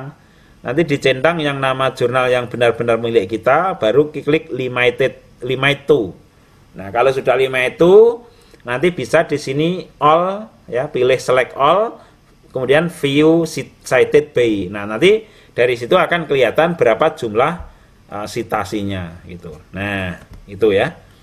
Kalau uh, best practice-nya itu minimal 15 lah ya. Tapi itu nggak ketentuan dari Scopus ya. Cuma karena 25 pun kalau di kedokteran kadang-kadang masih ada yang di reject gitu kan. Nah, kemudian kalau untuk standar kualitas tadi yang konten itu kan punya bobot 20% ya. Perkiraannya ya. Nah, standar kualitas artikel ilmiah dari hasil riset yang berkualitas. Nah, yang paling penting, yang dinamakan artikel ilmiah yang bagus itu yang seperti apa? Yang paling penting adalah yang saya kasih warna merah ini ya. Harus melaporkan atau mengandung aspek scientific atau scientific merit atau memberikan kontribusi kebaruan atau jelas novelty atau originalitasnya. Ini yang paling penting ya. Lah buktinya apa bahwa itu adalah uh, merupakan uh, kontribusi kebaruan. Nah, Salah satunya nanti adalah referen ya. Referennya itu harus referen-referen yang mutakhir dan dari jurnal misalnya seperti itu. Nah, nanti ada readability of article ya. Ini terkait dengan uh, bahasa, tentang tata cara nulisnya, tentang gaya bahasanya ini adalah namanya readability of article. Kemudian kesesuaian dengan aim and scope jurnal ini juga akan merupakan bagian yang akan diperiksa terkait dengan uh, quality content ya. Kemudian clarity of abstract ya. Jadi uh, Scopus mengatakan bahwa English grammar dari abstrak itu must be correct. Must be correct. Jadi harus betul-betul benar. Jadi absolut harus benar. Karena begitu abstrak itu tidak benar ya dia udah punya asumsi bahwa di dalam papernya nanti uh, tidak benar juga gitu kan. Nah, ini yang uh, perlu uh, teman-teman uh, apa siapkan gitu ya. Oke. Okay. Nah, kalau saya membuat panduan ke uh, para pengelola jurnal ya, saya sudah membuatkan ringkasan ada dua halaman ini tentang standar-standar kualitas dari artikel yang bagus. Ya, ini saya buat summary-nya aja di dua halaman ini ya. Misalnya introduction itu harus mengandung overview, state of the art, harus ada gap analisis, harus ada keunikan risetnya, apa novelty yang diklaim, tujuannya juga jelas. Nah ini introduction. Manakala ada paper yang tidak seperti ini ya seharusnya tidak diterima di jurnal uh, Bapak Ibu kalau ingin bisa terindeks di Scopus ya. Kemudian uh, hasil dan pembahasan ini minimal ada tiga ini yaitu adalah faktanya seperti apa, temuannya apa, baru kemudian dibahas keterkaitan dengan teori dan apa aspek-aspek saintifiknya itu ada di why-nya ini. Dan harus ada pembandingan dengan hasil riset orang lain itu wajib ya. Kalau di akreditasi juga sama ini ya. Ketentuannya seperti ini ya. Nah, kemudian conclusion itu hanya cukup menjawab uh, permasalahan atau tujuan saja. Jadi jangan sampai simpulan lebih panjang dari pembahasan itu, maka itu tidak benar. Kemudian referen ya usahakan dari uh, artikel-artikel jurnal yang terbaru atau referen primer ya, primary uh, referen yang terbaru. Mo mohon maaf ini bukan 10 ya, maksud saya 15. Ya, kesepakatan dari asesor ini minimum 15 referen ya kalau di akreditasi jurnal. Tapi kalau jurnal internasional kan tidak ada ketentuan yang pasti, tapi yang jelas harus bisa membuktikan tadi tentang uh, ini tadi uh, keunikan riset atau uh, kebaruan atau kontribusi kebaruan itu yang paling penting ya. Kalau masalah formatnya kan bisa menggunakan imrat dan non imrat ya terserah. Kalau memang jurnal itu menerima misalnya konseptual itu ya harus dilindungi di dalam gaya selingkungnya bahwa jurnal di dalam author guideline-nya jelas bahwa jurnal bisa terima kalau jenis artikel konseptual maka menggunakan non imrat misalnya. Tapi kalau untuk yang empiris bisa menggunakan imrat. Nah, itu harus dilindungi di dalam uh, apa namanya uh, author guideline gitu ya. Nah, terakhir saya sampaikan tentang uh, bagaimana kita membuktikan regularity ya. Salah satu tips yang dulu disampaikan oleh uh, Web of Science ya, bahwa salah satu bukti dari uh, regularity itu adalah adanya artikel di mana artikel impres itu ya tidak misalnya yang terbitan regulernya tidak terlat, tidak terlambat terbit tapi sudah ada artikel yang diterima dan siap untuk diterbitkan di terbitan berikutnya. Nah, itu bisa merupakan salah satu bukti ketersediaan naskah gitu ya tentang regularity. Cuma regularity ini kan bobotnya kecil ya tentang itu paling 10% aja perkiraannya gitu. Saya kira itu ya yang saya sampaikan terkait dengan standar-standar yang harus kita siapkan supaya jurnal kita itu memenuhi uh, atau uh, bisa mengarah kepada kesiapan ya untuk bisa didaftarkan di indeks Scopus gitu ya. Nah nanti uh, semoga nanti uh, apa ya konsisten ya di kementerian itu ada insentif ya bagi jurnal-jurnal yang sudah uh, terindeks di uh, Scopus ya. Seperti tahun ini kan nanti diluncurkan ada anggaran 8M ya untuk memberikan insentif bagi jurnal-jurnal yang uh, kualitasnya bagus gitu. Terima kasih. Ini yang saya bisa presentasikan. Silakan kalau ada pertanyaan. Ya, terima kasih Pak Prof. Istadi. Uh, pemaparan materi yang sangat menarik ya Prof. Memang uh, setiap pengelola jurnal pasti berangan-angan ya, bermimpi bahwa suatu hari yeah. semua jurnal yang dikelola bukan saja terindeks di Sinta tapi bisa masuk ke WOS ataupun ke uh, ke Scopus, Pak. Itu paling yeah. besar sekali harapan dari setiap pengelola jurnal.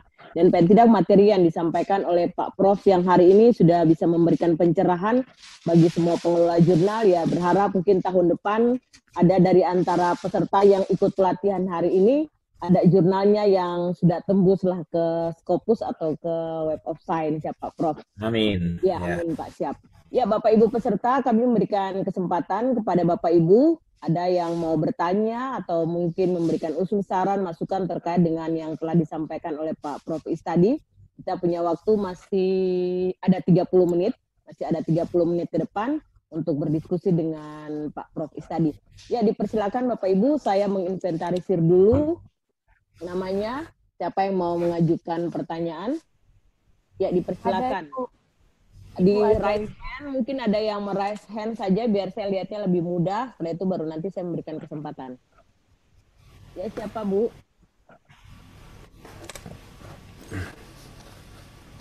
Ya Bu, mungkin saya kesempatan pertama.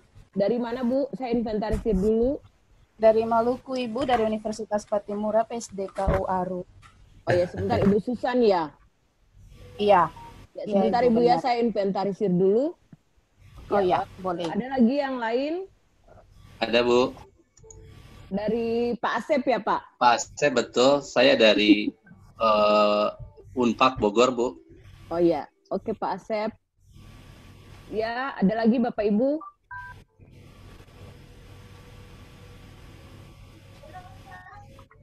Ada lagi kah yang mau Pak Darwin.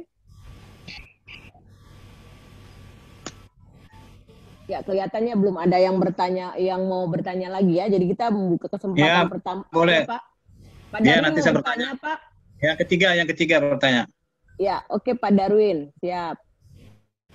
Ya, oke Bapak Ibu, kita buka dulu ya untuk sesi pertama ini dengan tiga orang penanya. Ada Ibu Susan dari RJI Maluku, Kemudian ada Pak Asep dari Bogor dan ada Pak Darwin. Ya, dipersilakan Bu Susan. Ya, terima kasih Bu Moderator atas kesempatan yang diberikan kepada saya. Selamat siang Bapak Ibu semuanya. Assalamualaikum warahmatullahi wabarakatuh. Salam sejahtera untuk kita semua. Uh, Pak Prof Istadi yang saya hormati, di sini yeah. ada dua poin Pak. Dua poin saya ini isinya berupa pertanyaan uh, yang pertama ini sebelum menyampaikan uh, pertanyaan pertama, saya mau informasikan bahwa uh, saya dipercayakan untuk mengabdi di PSDKU Aruba di Universitas Patimura dan ini kebetulan kita uh, istilahnya uh, baru merintis Pak untuk jurnal. Yeah. Nah, oleh sebab itu banyak sekali informasi yang kami butuhkan di PSDKU Aru uh, Universitas Patimura. Yang pertama Pak, ini terkait dengan kami yang baru merintis. Uh, saya mau tanyakan, Kak ada syarat tertentu Pak kecukupan tikel yang harus untuk uh, menuju ke yang namanya jurnal itu Pak?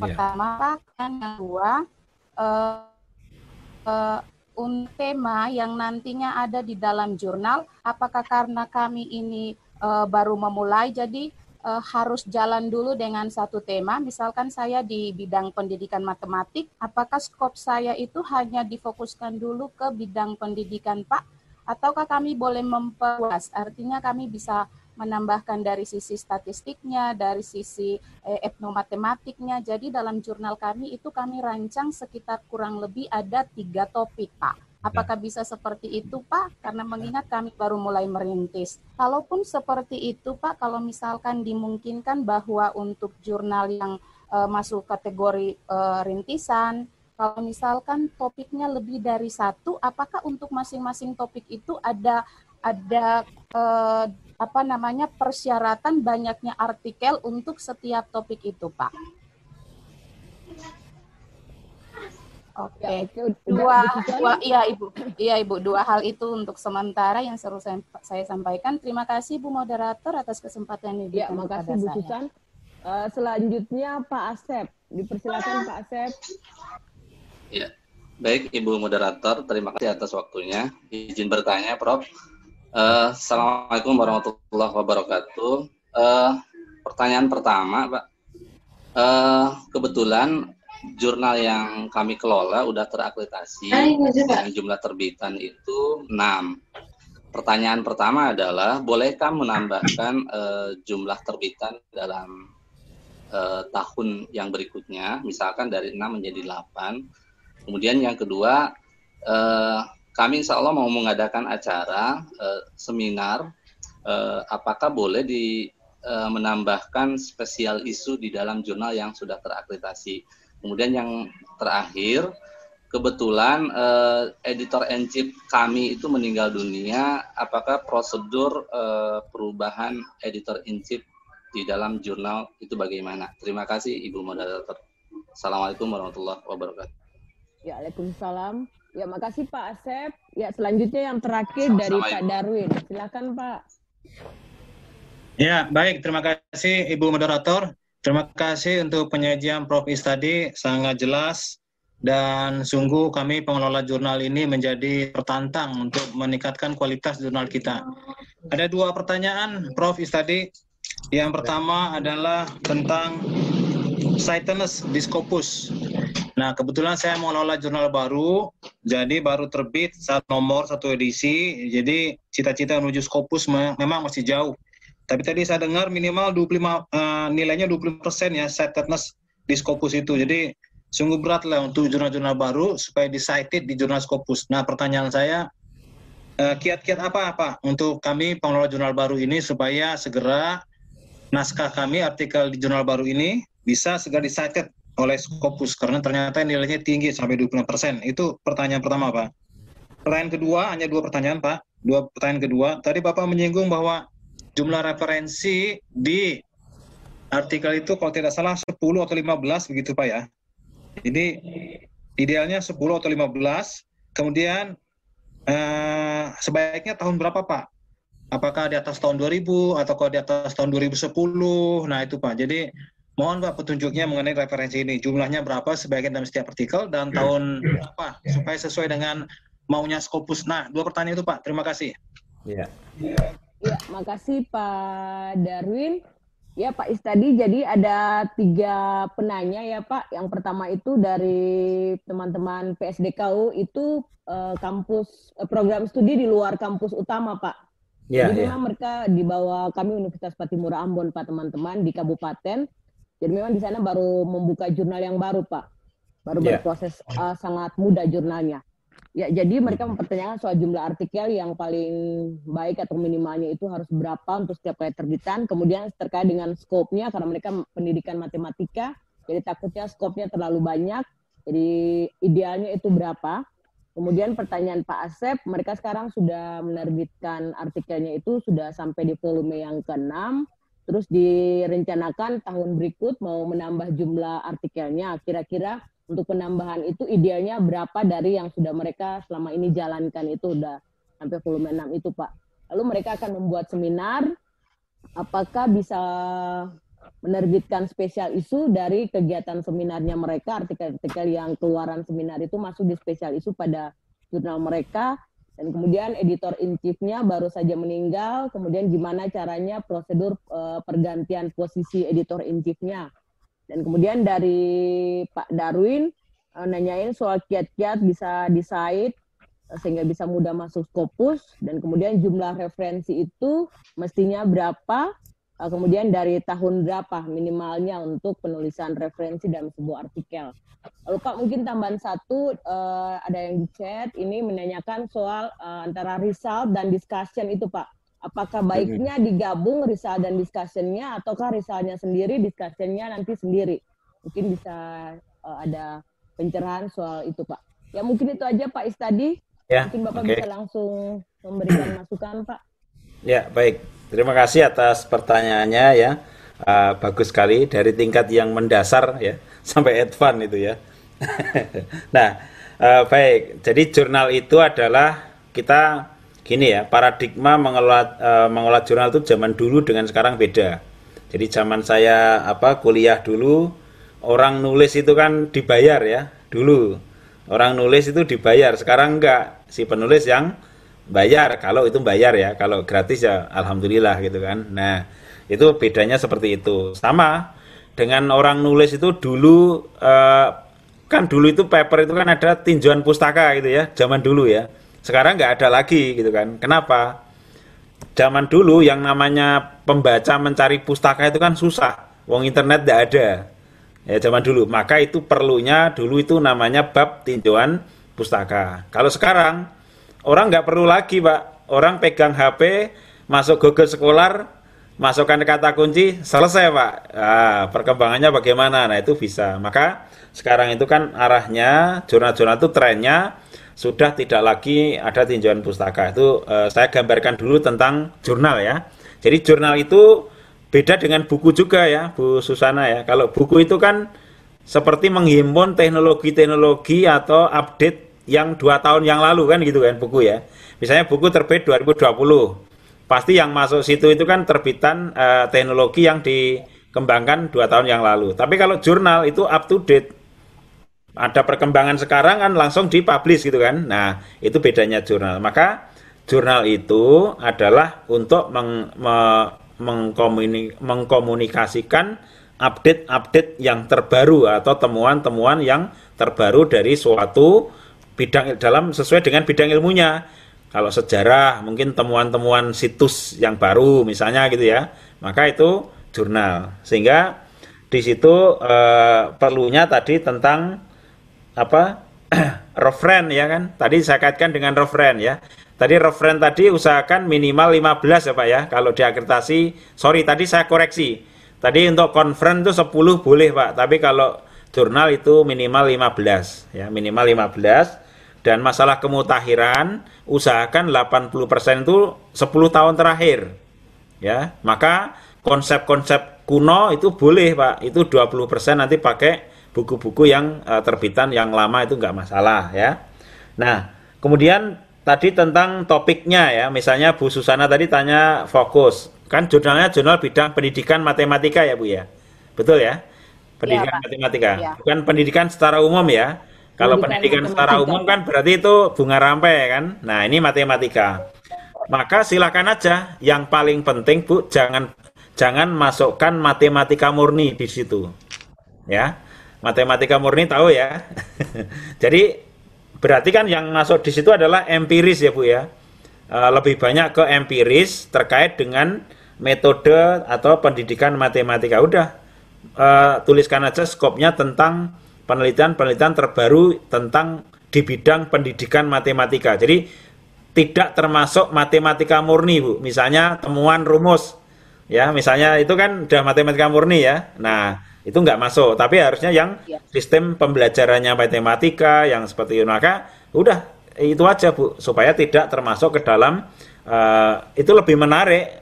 Eh, pangsa pasarnya kan jelas gitu loh ya kalau pendidikan matematika. Saya kira itu. Kemudian eh, kalau tadi ada tiga topik yang nggak masalah tidak usah diatur komposisi artikelnya. Pokoknya artikel yang datang itu yang topik yang mana itu nggak masalah. Mungkin bisa jadi ada satu topik yang dituliskan di dalam scope yang artikelnya minim itu juga nggak ada masalah ya. Itu nggak ada masalah. Karena kita nggak nggak bisa apa nggak mungkin toh kita mengontrol uh, jumlah artikel sesuai topik kan nggak mungkin ya. Kemudian uh, saya kira itu yang Bu Susan clear ya uh, seperti itu. Saya kira uh, semangat aja Bu. Yang penting tadi standar-standarnya itu udah sesuai Ya, dengan yang diakreditasi jurnal aja dulu Bu. Uh, jangan Scopus masih jauh ya itu. Sekarang yang penting targetnya bisa masuk ke uh, Arjuna Sinta dulu ya. Kemudian yang eh, Pak Asep tadi ya tentang jurnal terakreditasi mau naikkan jumlah artikel ya Pak per terbit tadi ya. Betul, Pak. 6 jadi 8 ya. Iya, tidak Pak. masalah Pak. Nanti di awal tahun tuliskan aja kebijakannya bahwa tahun 2021 kita akan menambah jumlah artikel per terbit dari 6 menjadi 8 karena apa karena eh, artikel-artikel yang eh, disubmitkan ke jurnal ini itu yang berpotensi bagus itu lebih banyak gitu Pak ya. Jadi tuliskan nanti di kebijakan awal tahun ya, apakah di halaman depan atau di peer review uh, peer review proses ya. Itu nanti silakan dituliskan kebijakannya ya. Nggak masalah, 6 jadi 8. Yang penting nanti jangan turun 6 lagi gitu kan. ya 6, 8, nanti 8 lagi gitu kan. Karena menurut pemahaman TMPAK apa ya, setiap terbit itu kan tetap gitu ya. Kalau saya sih nggak sependapat juga. Kalau memang jurnal bisa naik ya naik gitu kan. Tetapi yang nggak boleh kan turun lagi atau kon- tidak konsisten. 8, 5, 7. Nah itu namanya nggak konsisten gitu kan. Nah itu yang eh, oke saya kira gitu Pak. Kemudian spesial isu ya Pak ya. Spesial isu dalam conference kalau di TMPAK itu masih sensitif Pak ya. Kalau itu diterbitkan dalam tambahan atau additional terbitan dalam satu tahun. Misalnya Bapak setahun menerbitkan dua kali, berarti ada tambah satu lagi yang dari conference, maka itu menjadi sensitif Pak. Lebih baik kalau saya menghindari, ya menghindari. Eh, kalau saran saya masukkan aja ke dalam terbitan yang eh, tadi sudah terencana, tapi dibagi section Pak, ya. nah, coba sekarang saya share ya Pak ya contoh di jurnal saya yang merupakan dari conference ya, seperti ini Pak.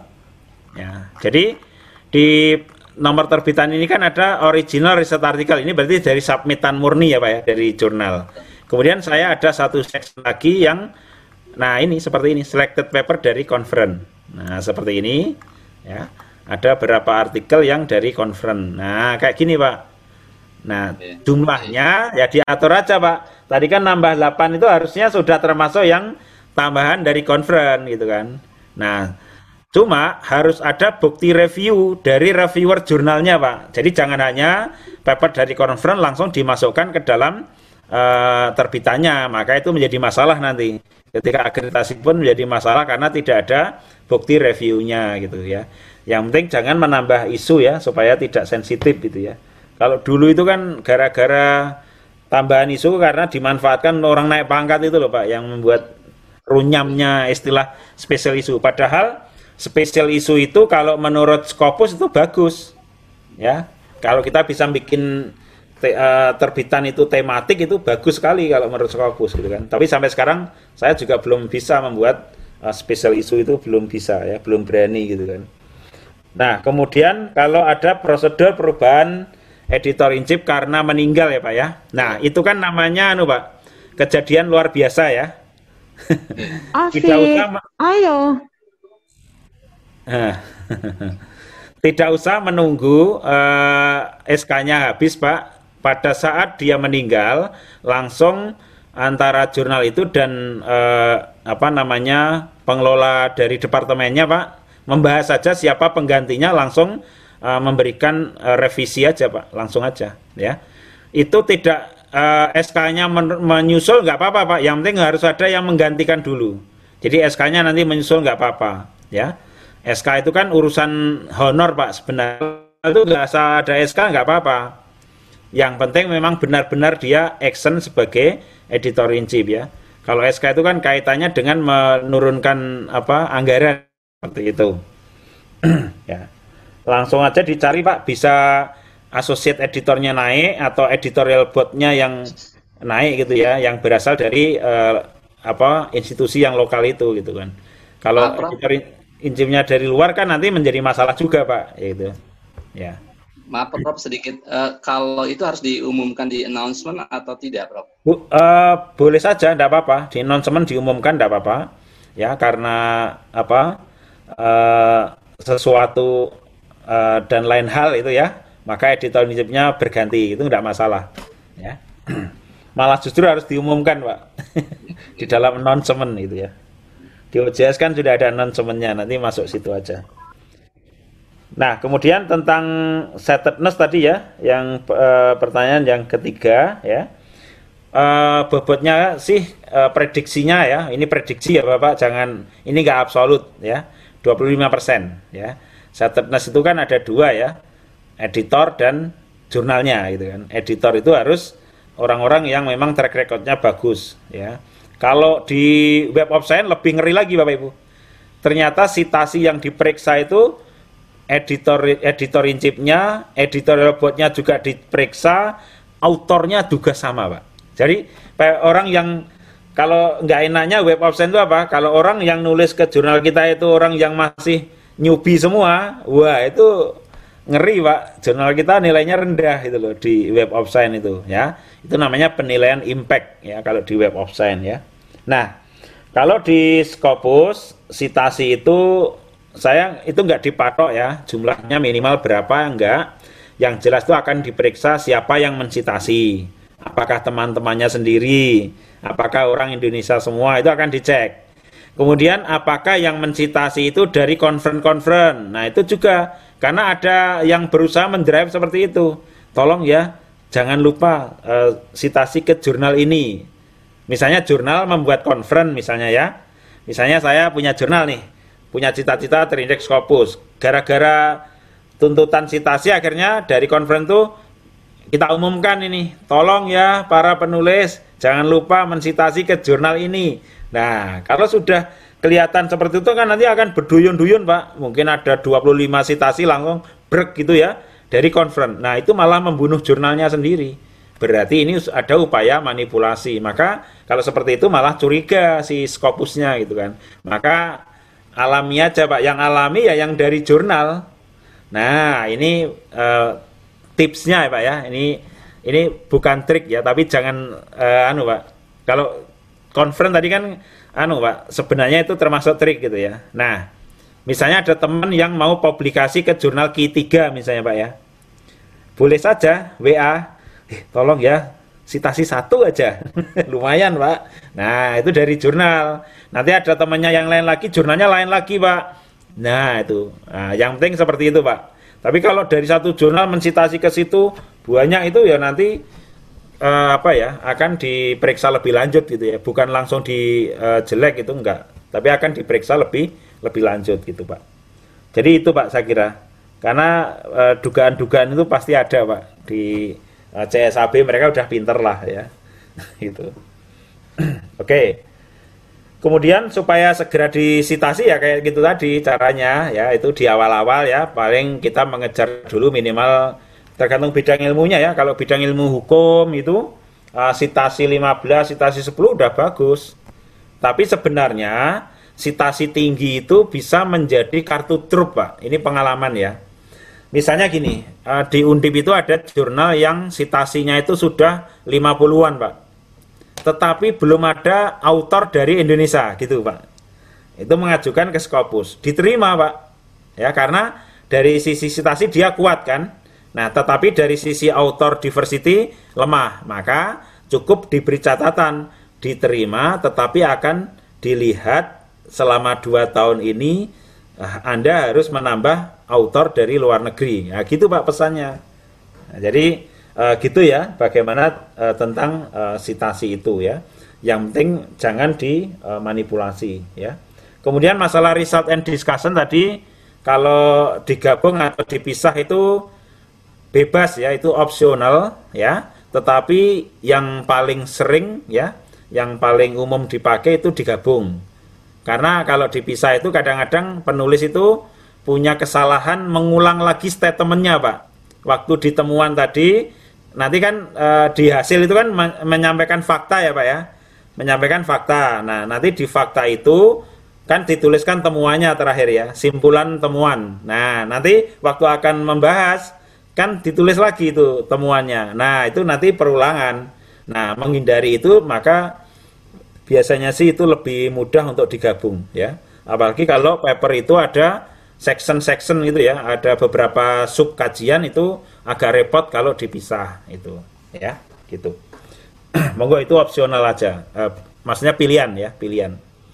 Silakan itu Bu Fran Francina. Ya, makasih Pak Prof. Ya Pak Prof, ini masih ada beberapa pertanyaan lagi ya Pak Prof Silakan. yang disampaikan di grup chat. Saya membacakan aja ya Pak Prof. Ini dari ya. editorial Office Jurnal menanyakan mohon info bagaimana caranya mencari sightness dokumen di jurnalnya. Apakah kampusnya harus berlangganan Scopus dulu atau gimana? Itu mungkin itu dulu Pak Prof. Ya. Jadi kalau ingin mencari sightedness itu tadi ada di materi saya yang di bagian akhir ya sightedness ya tadi ya. Cuma kita itu harus posisinya uh, berlangganan. Jadi harus uh, posisinya subscribe.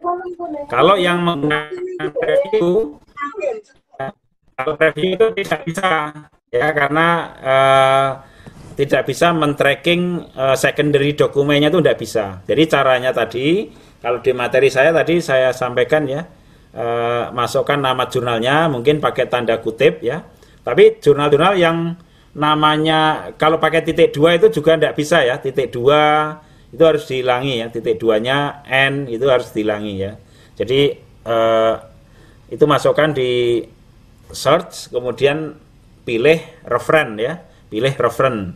Nah kalau nanti di situ kelihatan baru nanti di sebelah kiri kan nanti kita klik dulu secondary dokumen ya kita pilih yang namanya sesuai dengan nama jurnal kita. Nanti di materi saya ada ya tadi ya. Nah itu diklik limit ya limit to limit to itu artinya yang kita consider hanya jurnal kita aja. Karena kan nama jurnal yang mirip kan banyak ya di dunia ini. Maka di situ sebenarnya ada banyak itu kan. Nah kita pilih jurnal kita. Nanti baru di uh, select all baru nanti view cited by. Nanti dari situ kelihatan ya jumlah jumlahnya sitasi berapa yang mensitasi ke sekian dokumen gitu kan. Itu seperti itu. Caranya cuma sayangnya itu harus subscribe Bu Francina ya. Jadi tidak iya, versi free ya. Iya. Oke Pak, selanjutnya ada yang nanyakan juga misalnya uh, di jurnalnya itu ada editor, editor in chiefnya ataupun ya pengelola jurnalnya itu mensubmit uh, artikelnya sendiri ke jurnalnya itu, gimana bisa menjamin blind reviewnya Pak? Baik, jadi saya sarankan tadi kalau jurnal itu kan maka jurnal itu saya sarankan ada namanya associate editor ya, jangan hanya editor in chief dan editorial board. Karena kalau editorial board itu kan dia uh, kalau dia diposisikan menghandle manuskrip itu namanya associate editor. Nah, kalau misalnya saya ya sebagai editor in chief ya, misalnya ya, uh, contohnya coba saya share screen di jurnal saya ya.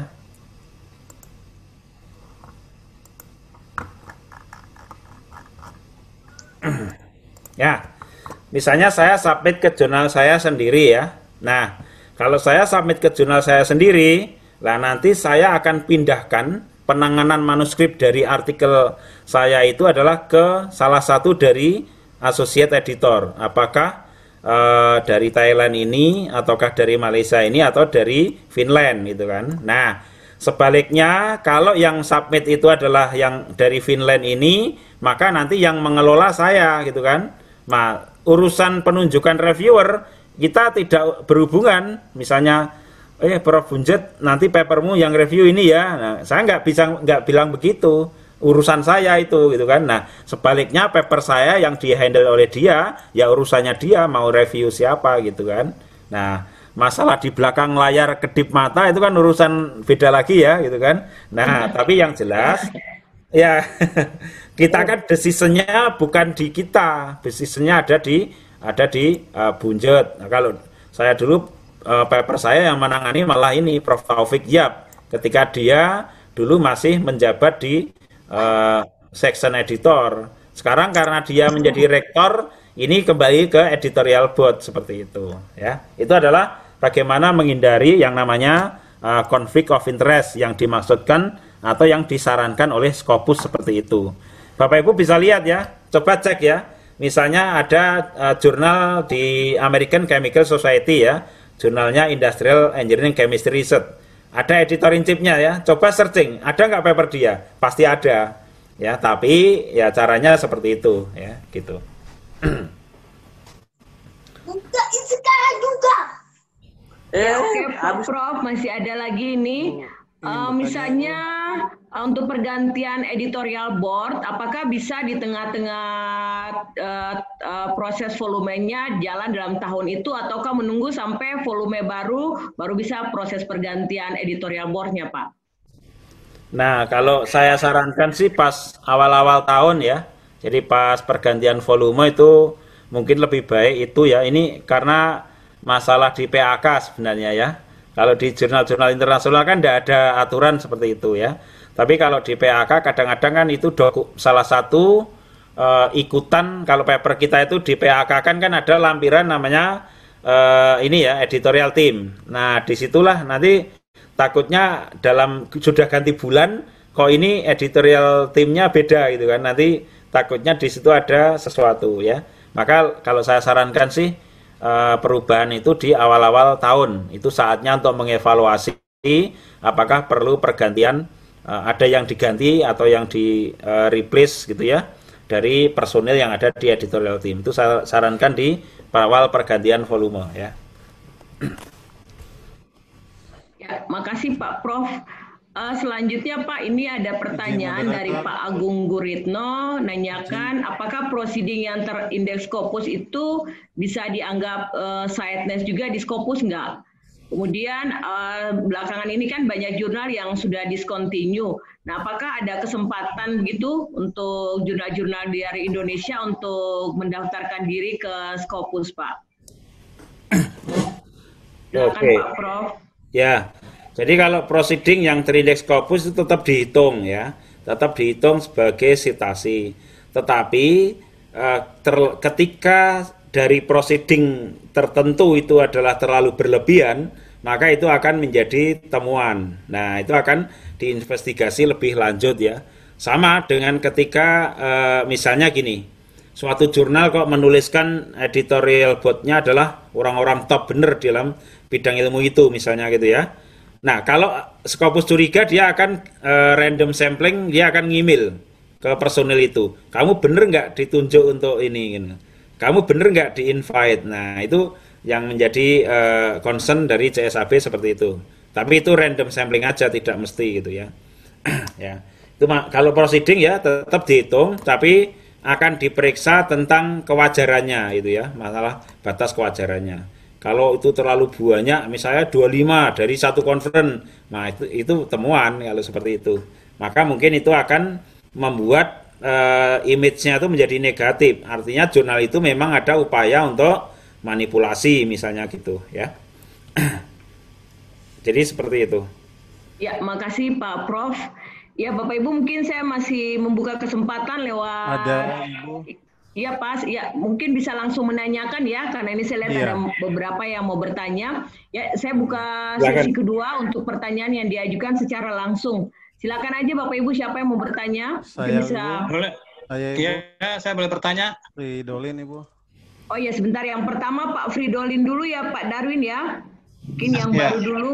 Ya saya daftarin dulu Pak Fridolin pertama, kemudian Pak Darwin kedua, mungkin tiga orang aja karena kita sudah waktunya ini udah uh, lewat ya Bapak Ibu ya. Ya mungkin ada siapa satu lagi? Arif. Oh iya Pak Arif. Oke tiga aja ya. Ya silakan Pak Fridolin. Iya baik terima kasih Bu Moderator. uh, perjumpaan yang sangat menarik tentunya dan ini kesempatan yang berharga bagi kami sebagai pengelola jurnal yang baru. Uh, hormat Pak Prof Istadi, salam jumpa. Yeah. Ini perkenalan pertama saya dengan Prof. Ini ada hmm. beberapa pertanyaan yang ingin saya tanyakan.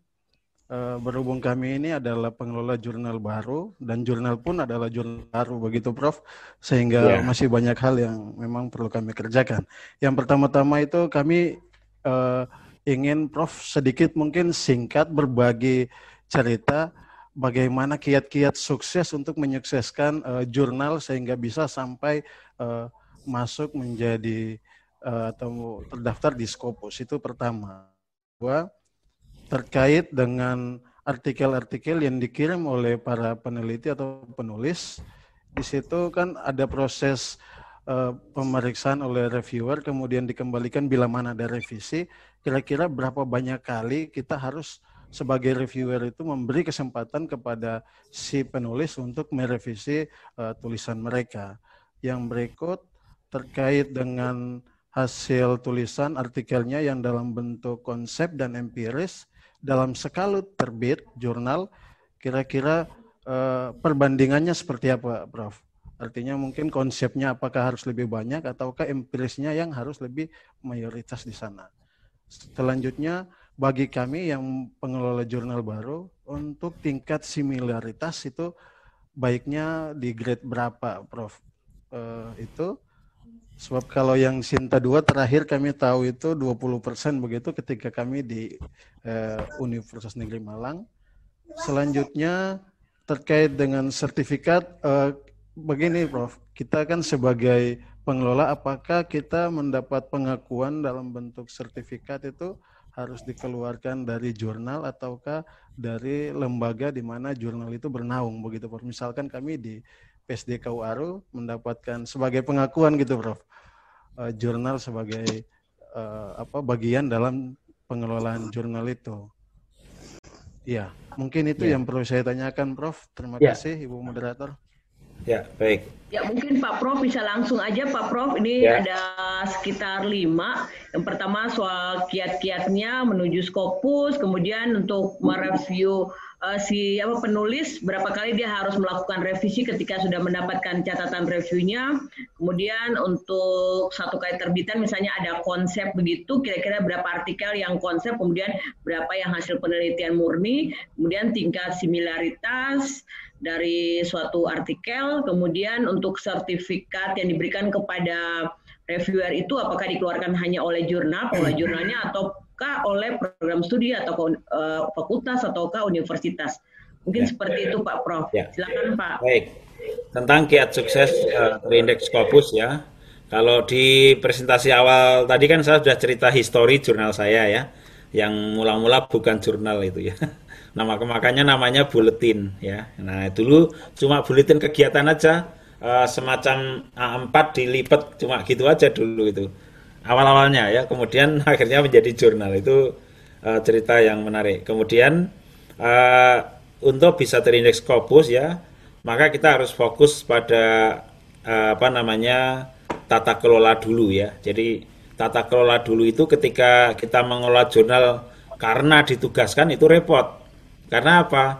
Pasti bekerjanya hanya ketika mau terbit. Itu yang menjadi masalah gitu kan. Tapi mengelola jurnal itu yang bagus adalah yang passion. Ya passion itu apa? Pasti kalau dalam uh, tiga hari ini saya nggak login ke OJS-nya tuh kangen.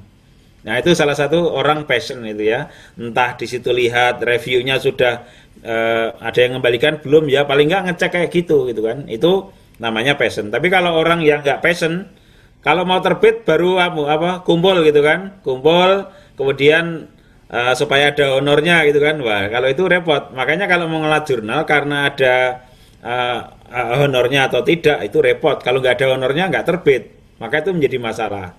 Sehingga uh, begitu cuma sayangnya kadang-kadang ada jurnal yang orangnya passion diganti. Ada juga yang begitu terindeks Scopus dipakai rebutan sama teman yang lain, makanya berebut. Ada yang kayak gitu sehingga jurnalnya menjadi Nah, itu ada juga yang seperti itu. Maka sebenarnya kalau uh, saran saya sih masalah uh, sukses dan tidaknya mengelola jurnal itu adalah uh, masalah passion ya. Passion itu artinya kita mengelola jurnal betul-betul ikhlas bekerja untuk kebahagiaan orang lain kan itu kan. Bagian orang lain kan dipakai untuk profesor, dipakai untuk naik pangkat, kan kita uh, nggak dapat kita dapatnya ya pahala lah gitu ya insya Allah. Nah gitu Pak. Kemudian kalau saran saya kalau ini dari jurnal baru, saya pikir tracknya adalah Sinta dulu ya. Mungkin masuk Sinta 5 dulu, naik ke Sinta 3, baru ke Sinta 2. Lah setelah Sinta 2 baru pikirkan yang uh, tadi uh, apa full English gitu kan. Setelah masuk Sinta 2 baru pikirkan full English. Atau ketika Sinta 3 tadi mungkin sudah full English dulu, baru nanti masuk Sinta 2. Lah baru itu nanti akan lebih mudah saya kira tracknya gitu ya. Cuma kalau di awal-awal Bapak Ibu sudah menetapkan uh, in English memang berat. Cari paper yang sudah full English itu memang memang berat gitu. Itu kalau dari awal. Jadi memang ya seperti itulah Pak. Dan rata-rata adalah kekurangan paper, Pak, permasalahannya ya. Permasalahannya adalah kekurangan paper. Kemudian artikel untuk uh, revisi dari penulis berapa lama? Kalau di jurnal saya, saya kasih waktu maksimal satu bulan. Ya, jadi satu bulan. Begitu tidak, saya akan reminder lagi, saya kasih satu bulan lagi. Jika satu bulan lagi yang kedua tidak, saya akan perlakukan sebagai manuskrip baru. Artinya itu saya reject. Jadi ketika dia disubmit lagi nanti akan diperlakukan uh, paper baru, akan direview ulang seperti itu ya. Maka jurnal itu harus tegas, jangan sampai di dapur kita itu ada ratusan yang numpuk di situ nggak diproses. Nah, itu marah, uh, apa ya, membuat kita stres Pak sebagai editor. Waduh, yang kemarin aja banyak banget itu pusing gitu kan. Maka itu harus Bapak Ibu mungkin harus bersih-bersih Ya, ditanya, tapi jangan langsung di rejectin semua ya. Ditanya dulu ini masih lanjut dah gitu kan. Tapi jangan juga diproses lanjut Pak kalau artikel itu terlalu lama eh, apa ngendon di jurnal karena apa takutnya oleh penulis sudah disubmit ke jurnal lain. Itu yang nanti takutnya double publication gitu ya. Hati-hati. Kemudian masalah kon, uh, artikel jenis konseptual dengan empiris, kalau saya sarankan lebih banyak yang empiris ya karena lebih empiris itu kan lebih temuan terbaru temuan terbaru ya tapi kalau e, konsep itu kadang-kadang ada yang menyalahgunakan nah itu yang maka prioritaskan untuk yang original research artikel pak namanya yang empiris ya. Original research artikel yang menggunakan struktur imrat ya. Kalau konseptual kan boleh tadi pakai non imrat itu boleh. Kemudian similaritas kalau di akreditasi jurnal nggak dipatok pak. Jadi dulu pernah dibahas ses, uh, di tim asesor mau dipatok berapa nih? Jadi nggak dipatok pak. Yang penting jangan sampai ada kejadian misalnya ketika diperiksa ada satu paragraf itu ngeblok merah itu jangan walaupun jumlahnya misalnya 25% nggak mas asalkan 25 itu adalah penjumlahan dari spot kecil-kecil itu nggak ada ya. masalah tapi kalau uh, ngeblok misalnya gini Pak, 20% tapi ngeblok satu paragraf, itu namanya udah itu plagiat, plagiat satu paragraf Pak. Tapi kalau 25 persen tadi ternyata penjumlahan dari spot kecil-kecil ya nggak ya. masalah gitu ya. Maka tidak dipatok dalam suatu angka, tapi dilihat dari kondisinya seperti apa gitu ya. Kemudian untuk sertifikat, saya kira kalau jurnal yang masih baru ya anu aja, ada tanda tangannya ketua jurusannya dan ada tanda tangan editor in chiefnya aja pak itu udah cukup ya dan elektronik aja pak nggak usah dicetak ya cukup dengan PDF ya supaya lebih hemat dan mudah didistribusikan gitu gitu pak yang Pak Fridolin silahkan yang lanjutnya Ya, terima kasih Pak Prof. Ya, selanjutnya Pak Darwin, dipersilakan Pak. Ya, baik. Ada dua pertanyaan Prof, singkat aja. Pertanyaan ya. pertama, apakah associate atau handling editor itu boleh yang sudah emeritus, jadi sudah pensiun dari sebuah kampus, kemudian dia mengabdikan diri menjadi associate handling editor, apakah boleh? Itu pertanyaan pertama. Pertanyaan kedua, apakah diizinkan ada review artikel Pak dalam sebuah jurnal itu? Review artikel, ya, tentu ada harus ada original research paper harus ya. Pertanyaan yeah. saya boleh nggak review artikel? Kalaupun boleh ada review artikel, dalam satu edisi itu berapa nomor, berapa artikel, apakah satu review apa dua review. Itu aja Prof, mangga. Ya, makasih Pak Darwin. Prof bisa langsung aja Pak Prof. Ya, baik. Terima kasih. Jadi untuk yang apa eh, yang pertama adalah apakah emeritus bisa menjadi associate? Boleh saja asal punya komitmen, Pak. Intinya yang associate editor itu kan lebih capek daripada editorial board, Pak. Karena dia menghandle tiap harinya eh, jurnal itu ya, memanage seperti editor in chief juga ya dia bekerja bersama-sama editor in chief dalam mengelola naskah gitu ya Pak ya. Yang penting kalau untuk supaya tidak sindrom ini ya malah nggak apa-apa Pak kalau dia komit untuk itu nggak masalah. Dia pakar terus dia tidak sindrom dulu tuh sibuk sekarang menjadi nggak nggak ngajar misalnya gitu Pak. Nggak apa-apa nggak masalah asalkan komitmen. Nah itu Pak. Nah, takutnya itu kalau nggak komit itu lah. Associate editor yang paling penting adalah komitmen ya, itu nggak masalah. Kemudian untuk yang review artikel ya, Bapak Ibu sekalian kalau review artikel itu biasanya jangan banyak-banyak ya. Misalnya saya contohkan di jurnal saya itu kalau satu nomor terbitan saya kasih maksimal satu aja ini ya. Dan uh, kalau Bapak Ibu lihat di sini kalau saya begitu ada orang submit review paper daftar pustakanya cuma 50, saya reject langsung. Jadi di sini harus ada uh, uh, referennya itu minimal ya kalau di jurnal saya saya patok minimal 100 ya. Jadi ini ada referen 115 ini oke. Okay. Tadinya ini hanya 50, saya reject karena itu tidak komprehensif. Jadi yang namanya review paper yang bernilai itu adalah yang komprehensif. Sehingga itu karena itu menjadi bahan rujukan orang gitu ya. Karena kalau tidak bisa menjadi rujukan orang ya percuma aja ada uh, review paper. Kemudian ada persyaratan lagi sebenarnya ada satu subbab yang merupakan ide atau gagasan dari si penulis itu sendiri. Nah, itu yang yang paling penting. Itu persyaratan di jurnal saya. Karena kalau enggak percuma Pak, masa baca 20 paper bikin review paper gitu kan. Ya itu kan uh, semua orang bisa gitu. Tadi kalau 100 paper kan anu Pak, komprehensif lumayan gitu ya. Itu lebih valuable gitu ya, gitu. Oke, silakan yang lanjutnya. Ya, selanjutnya Pak Arif Ya, terima kasih Bu. Prof, eh, mohon maaf, terima kasih atas informasinya, atas ilmu-ilmunya. Eh, saya Arif Mulyanto dari pengelola jurnal teknik di Universitas Negeri Gorontalo.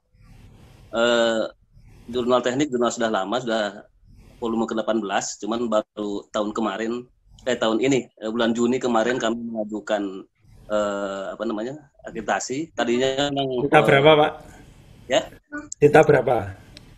Alhamdulillah uh, dari uh, Sinta 4. Oh, Sinta 4 uh, ya. ya. Kami masih menggunakan uh, apa namanya? Uh, yang yang tiga tiga tiga artikelnya itu apa namanya? Uh, cuma satu artikel yang on, online, tiga artikelnya itu uh, apa namanya? Hmm, yang di apa namanya lupa saya. nah, di review manual ya. Ya tadinya manual betul. Ya. Uh, Nah sekarang awalnya kan memang jurnal teknik itu milik fakultas, kemudian sekarang ter, karena sudah mulai di Universitas Negeri Gorontalo sudah mulai banyak, sudah semakin banyak juru, jurusan prodi me, membuat jurnal. Akhirnya kan ke depannya kami kan uh, jurnal teknik mungkin akan sulit dapat artikel ketika jurnal-jurnal prodi ini uh, bagus gitu. Nah rencana kami memang uh, ke depannya setelah memang nanti akan reakreditasi lagi nanti mungkin uh, tahun depan. Uh, yeah. Kalau hasilnya bagus, kalau sudah cinta dua, kami akan meng mengarah ke internasional. Uh, pertanyaan pertama, ketika misalkan jadi, Prof, uh, apakah kami tetap di jurnal teknik ataukah lebih spesifik lagi gitu? Uh, karena sudah yeah. ada yang lebih spesifik sekarang kucing prodi. Nah, yeah. nah kalau misalkan okay. berubah, berubah berubah nama, Prof. Itu yang pertama. Yeah. Yang kedua, eh, ini para peng, pengelola eh para reviewer juga ada minta ini minta SK gitu selain sertifikat beliau sertifikat itu juga yang minta SK nah, hmm. SK-nya itu sebaiknya itu per apa per, apakah per edisi per apa? Apa cukup per tahun saja nanti kalau ada tambahan reviewer atau editor kita buat lagi SK mungkin itu yeah. terima kasih. Ya baik. Baik. Ya. Uh, posisinya sudah Sinta 4 ya Pak ya. Cuma tolong Ya, nanti pertimbangkan Pak, kalau tiap prodi itu sudah punya eh, jurnal, apakah eh, teknik itu masih bisa menggait artikel atau tidak ya. Kalau misalnya itu sudah tidak, ya Bapak tolong pertimbangkan jangan sampai nanti malah Bapak kembang kempis sendiri eh, capek sendiri gitu kan. Nah, Ya. jurnal itu kan juga boleh di apa discontinue kan boleh. Nah, ketika manakala dia sudah tidak lagi misalnya eh, ternyata kebijakannya masing-masing eh, departemen kan mereka harus eh, mengembangkan di jurnalnya di jurusan masing-masing ya udah berarti yang teknik itu ini kasusnya kayak di ITS Bapak Ibu dulu pernah ada jurnal yang seperti itu akhirnya pecah pecah jadi tiga gitu kan nah itu gara-gara terlalu umum juga maka ada tapi kalau di tekniknya Undip malah yang jurnal teknik banyak yang submit gitu kan. Heeh, gitu kan. Makanya tolong dilihat dulu Pak pangsa pasarnya ya. Kalau memang jurnal pengelola jurnal itu kan tidak bisa Pak. Misalnya kita duduk nunggu paper datang, ya nggak datang-datang Pak. Jurnal-jurnal yang top di Elsevier itu aja ini mereka call for paper Pak. Apalagi kita yang masih kayak gini. Makanya itu saya waktu saya dapat call for paperan dari jurnal yang impact faktornya 5 Pak. Loh, hebat ya. Ini jurnal Elsevier impact faktor di atas 5 call for paper gitu lah saya kok diem aja akhirnya saya call for paper Pak. Jadi jurnal itu harus eh, aktif seperti itu ya me- menggait ya. Tunjukkan bahwa itu sudah Sinta 4. Tapi kalau Sinta 4 di discontinue maneman Pak. Ya maka itu lebih baik eh, lanjut aja tapi yang penting Bapak eh, ini aja Pak sering ini call for paper eh, diseminasi di Facebook pokoknya Kalau harus sekarang- ikuti perkembangan jangan yang konvensional Pak gitu ya gitu ya Pak ya yang terkait dengan itu ya kemudian masalah SK SK. Nah, SK itu kalau saya sarankan SK itu kan basisnya anuali ya. SK itu kan setahun sekali. Kaitannya dengan honor. Nah, kalau sertifikat bisa tiap eh, mereka mereview. Kalau review itu setiap nge-review, kalau di jurnal saya basisnya bulanan, Pak. Nanti di dalam sertifikat itu kan ada eh, sertifikat review bulan Oktober. Kalau saya, karena apa? Review itu saya kasih satu bulan itu satu manuskrip, ya. Jadi Bapak jangan ini review itu jangan dikasih terlalu banyak tiap bulan kerjaan, nanti lama-lama bosen Pak. Kalau saya sih usul frekuensinya sebulan satu artikel. Ya kita harus punya koleksi reviewer Pak memang gitu ya. Kalau dia nge-review dua, kecuali ada honornya loh Pak itu beda lagi kalau ada honornya ya. Kalau nggak ada honornya ya sebulan sekali lah gitu. gitu Pak ya. Kalau SK tiap Iya. tahun buat Pak, enggak apa-apa. Ya. Oh, baik, Prof. Ya, terima Kalau DO kasih Pak Arif. Udah? ya? Ada satu lagi, Prof. DOAJ kami juga sementara mengusulkan DOAJ itu memang lama, Ya. Prof ya. Nah, nanti tanya teman-teman RJI yang anu DOAJ ya. Ya, Ya, mungkin Tanya Pak Ewan Arif. Doa nya Pak. Nanti mungkin ada sesi lainnya lagi deh Ya, Arif. betul ya. Kan teman-teman Biasanya RJI ada yang banyak gini. Nah, tanya ke teman-teman yang di DOAJ ya. Siap, siap, Ya. makasih. Pak Pro mungkin dua terakhir ya. Tadi ada raise hand, saya kelewatan. Ya, oke silahkan.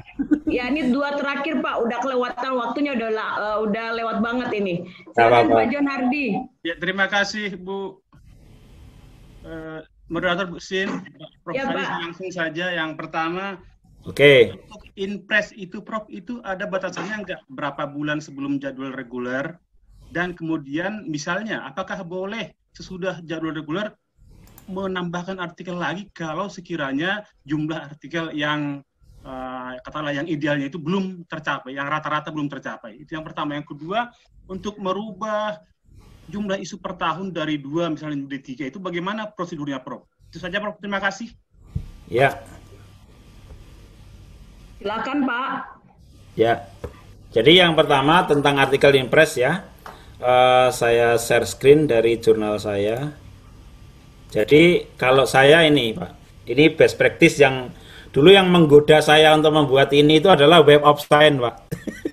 Ya kan? Yang menggoda saya untuk membuat kayak gini Web of Science, terus saya melihat apa yang dilakukan oleh Elsevier ya. Di Elsevier itu ada isu in progress namanya ya. Jadi ini kan terbitan besok Desember Pak. Ya. terbitan besok Desember, tetapi di sini artikelnya nanti bisa masih bisa bertambah ini. Kan ini satu terbitan kan 25. Ini baru sekitar 12 atau 14 gitu ya Pak ya. Nanti kalau sudah ada yang beres lagi dari penulis, sudah beres prosesnya nanti tambah lagi tambah lagi gitu Pak. Nah, maka terbitan yang seperti itu harus diberi indikasi namanya in progress. Karena kan belum selesai Pak. Nah, artinya itu belum di secara resmi ya. Tetapi untuk yang artikel-artikel yang baru ter, dinyatakan diterima itu jangan masuk di in progress. Karena itu kan itu masih uh, belum selesai uh, productionnya, maka itu masuknya di in press. Di Inpres ini nggak ada informasi volume nomor, Pak. Volumenya kalau saya sini saya set 0, volume 0, nomor 0 ya. Halaman juga belum ada. Jadi ini masih proses baru diterima hari kemarin misalnya gitu ya. Masih proses di layout misalnya atau di uh, penyuntingan. Nanti kalau sudah juga yang sudah di layout nanti kan belum di proofing oleh penulis. Nah, ini semua proses ini uh, sampai siap itu ada di artikel Inpress. Begitu yang ini sudah di-proof oleh penulis, kemudian diperbaiki lagi, baru nanti dimasukkan ke dalam uh, in in progress. Jadi seperti itu Pak untuk uh, best practice-nya tentang artikel Impress maupun isu in progress ya, seperti itu Pak. Ya, terima kasih Pak Prof. Pak John cukup ya Pak? Ya, Bu. Nanti kalau ada diskusi ya, nanti kalau ada diskusi lanjutan mungkin bisa dengan Pak Profis tadi ya. secara personal aja kalau beliau bersedia ya, Pak ya.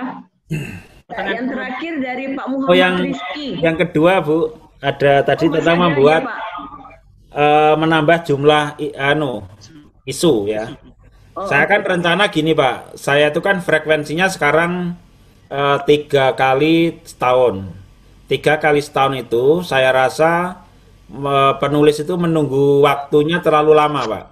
Jadi misalnya diterima bulan Januari, ya, berarti kan masih nunggu sekitar bulan April ya, untuk bisa ikut terbit gitu kan. Nah, sebenarnya kan itu bisa tiga bulanan, Pak. Misalnya ekspansi tiga bulanan ya, berarti kan terbitnya itu nanti Maret, nah, April, Mei, Juni. Nah, itu penulis itu tidak terlalu lama menunggu untuk terbit. Maka boleh Pak, Set, uh, cuma perubahan itu adalah di awal tahun atau di pergantian volume Pak. Kebijakan itu dituliskan. Misalnya saya rencananya kan yang tadinya satu nomor terbitan 25 mungkin turun Pak, jadi 20 aja. Tapi frekuensinya yang di uh, frekuensi terbitnya yang ditambah. Tetapi jumlah artikel per terbit bisa diturunkan. Yang penting jumlah artikel per tahunnya kan tidak menurun, Pak. Ya, malah bertambah. Misalnya, misalnya bisa seperti itu, Pak. Ya. Tujuannya itu pokoknya jangan sampai penulis itu menunggu waktu terlalu lama untuk sampai terbit itu esensinya di situ gitu ya. Kalau masalah uh, berapa kali terbit itu, karena kalau setahun terbit dua kali kan orang bayangkan ya terbit Juni sama Desember ya, orang accepted Januari masih nunggu enam bulan pak untuk bisa terbitkan. Nah, itu rep, uh, kasihan juga gitu kan. Maka itu perlu dipertimbangkan. Tetapi setiap terbit minimal 5 artikel, Pak. Itu minimalnya ya. Itu, Pak. Apakah Prof perlu minta izin dari LIPI, Prof? Enggak, Pak. Pokoknya urusan yang kayak gitu udah nggak usah lagi ke LIPI. Itu kalau perubahan nama aja yang baru menghubungi ISSN, Pak. Nggak usah. Siap. Terima kasih, Prof. Ya. Ya, makasih ya Pak John, makasih Pak Prof. Uh, yang terakhir dari Pak Muhammad Rizky. Pak Baik, Muhammad terima Rizky, silakan. Baik, terima kasih Bu Fransina. Saya langsung aja mungkin Prof tadi. Jadi pertanyaan saya ada dua. Yang pertama tadi terkait dengan setness di Scopus. Jadi jurnal kami ini kan sementara ini setnessnya baru dua nih Prof. Nah, kami yeah. ada rencana untuk meningkatkan setnessnya. Jadi kayak semacam bikin audisi gitu Prof. Jadi kami sekarang untuk tahun depan ingin mencari untuk uh, editorial board member baru, tapi salah satu syarat yang kami minta adalah mereka harus bisa mensitasi paper kami yang terdahulu gitu Prof. Nanti kalau misalkan sudah baru di tahun berikutnya ya. nanti kan kami pertimbangkan untuk menjadi editorial board. Ya. Uh, praktek tersebut apakah boleh ya Prof ya? Itu yang pertama. Kemudian hmm. yang kedua itu terkait dengan tadi kan disampaikan untuk apa minimum recruitment di Scopus, Prof. Uh, tadi kan tidak ada dibahas tentang anu ya Prof ya tentang apa statistik dari artikel yang diterima, artikel yang ditolak gitu. Itu apakah memang tidak harus ditampilkan atau itu sebenarnya perlu ditampilkan karena begini Prof. Jurnal kami kan jurnal baru ya Prof ya, baru tahun ketiga. Tapi alhamdulillah sudah Sinta dua sekarang. Uh, di awal-awal tahun kami tuh soalnya semua naskah yang masuk itu tuh hampir tidak ada yang ditolak ya. Jadi kalau misalkan dibikin yeah. statistik kan sangat jelek gitu, Prof. Ya. Yeah. Masuk kasih, yeah. Prof. Baik, jadi untuk saya terus Pak, uh, tips seperti tadi itu sebenarnya nggak apa-apa Pak, jangan asalkan jangan dituliskan uh, secara apa ya legal. Maksud saya jangan kebijakan itu dalam bentuk email resmi ketika menginvite. Paham ya Pak ya? Ya, baik-baik. Nah, karena gini, kalau itu mungkin pembicaraan lanjut nggak apa-apa Pak, informal ya. Tapi ketika menginvite, Bapak mengirimkan surat undangan untuk menjadi EB, maka itu jangan dikasih seperti itu Pak. Nah, supaya suratnya terpisah. Karena apa? Misalnya gini, Bapak sampai ke Skopus, kemudian Skopus anu mengklarifikasi ke yang bersangkutan. Benar nggak Anda di-invite? Benar. Mana buktinya? Tolong di-forward Nah, ketika di forward ada tulisan itunya kan nanti jadi ketahuan, Pak.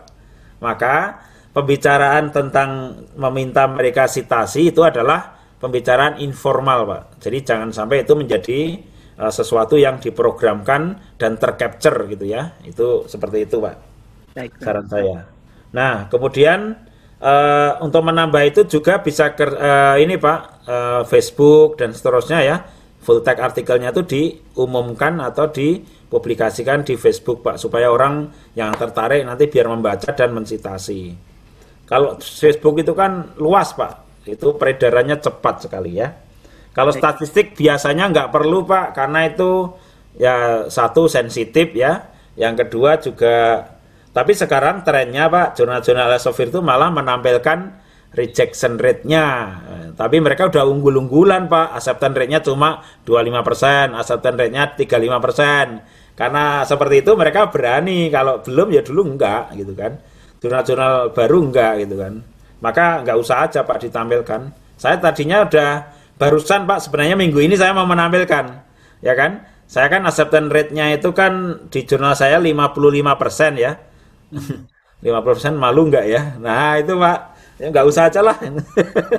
Jadi seperti itu, Pak. Nanti malah ada penulis yang takut juga gitu kan. Ya gitu. Baik, terima ya, kasih, Prof. Pak, ya. ya. Terima kasih banyak, Prof. ya.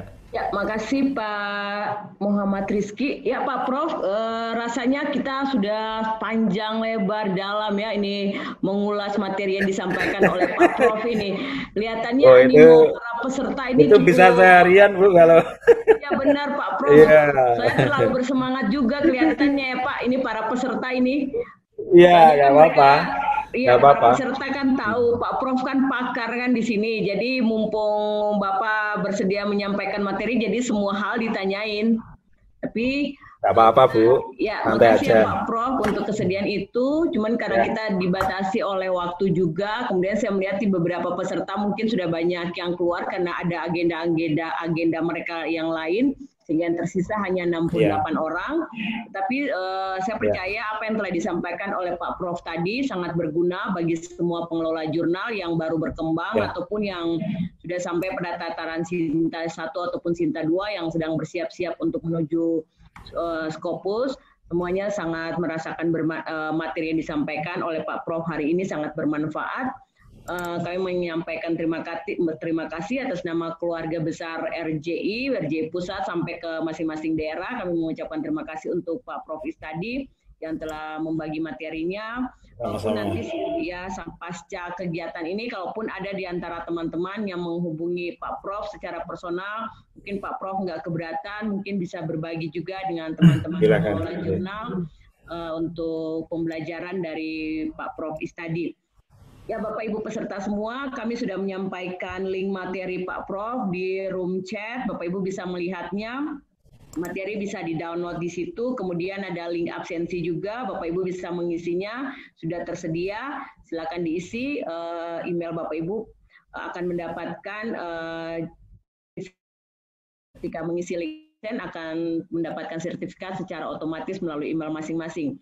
Dan materi uh, Pak Prof juga sudah tersedia linknya silakan di download untuk proses pembelajaran dari tiap-tiap pengelola jurnal.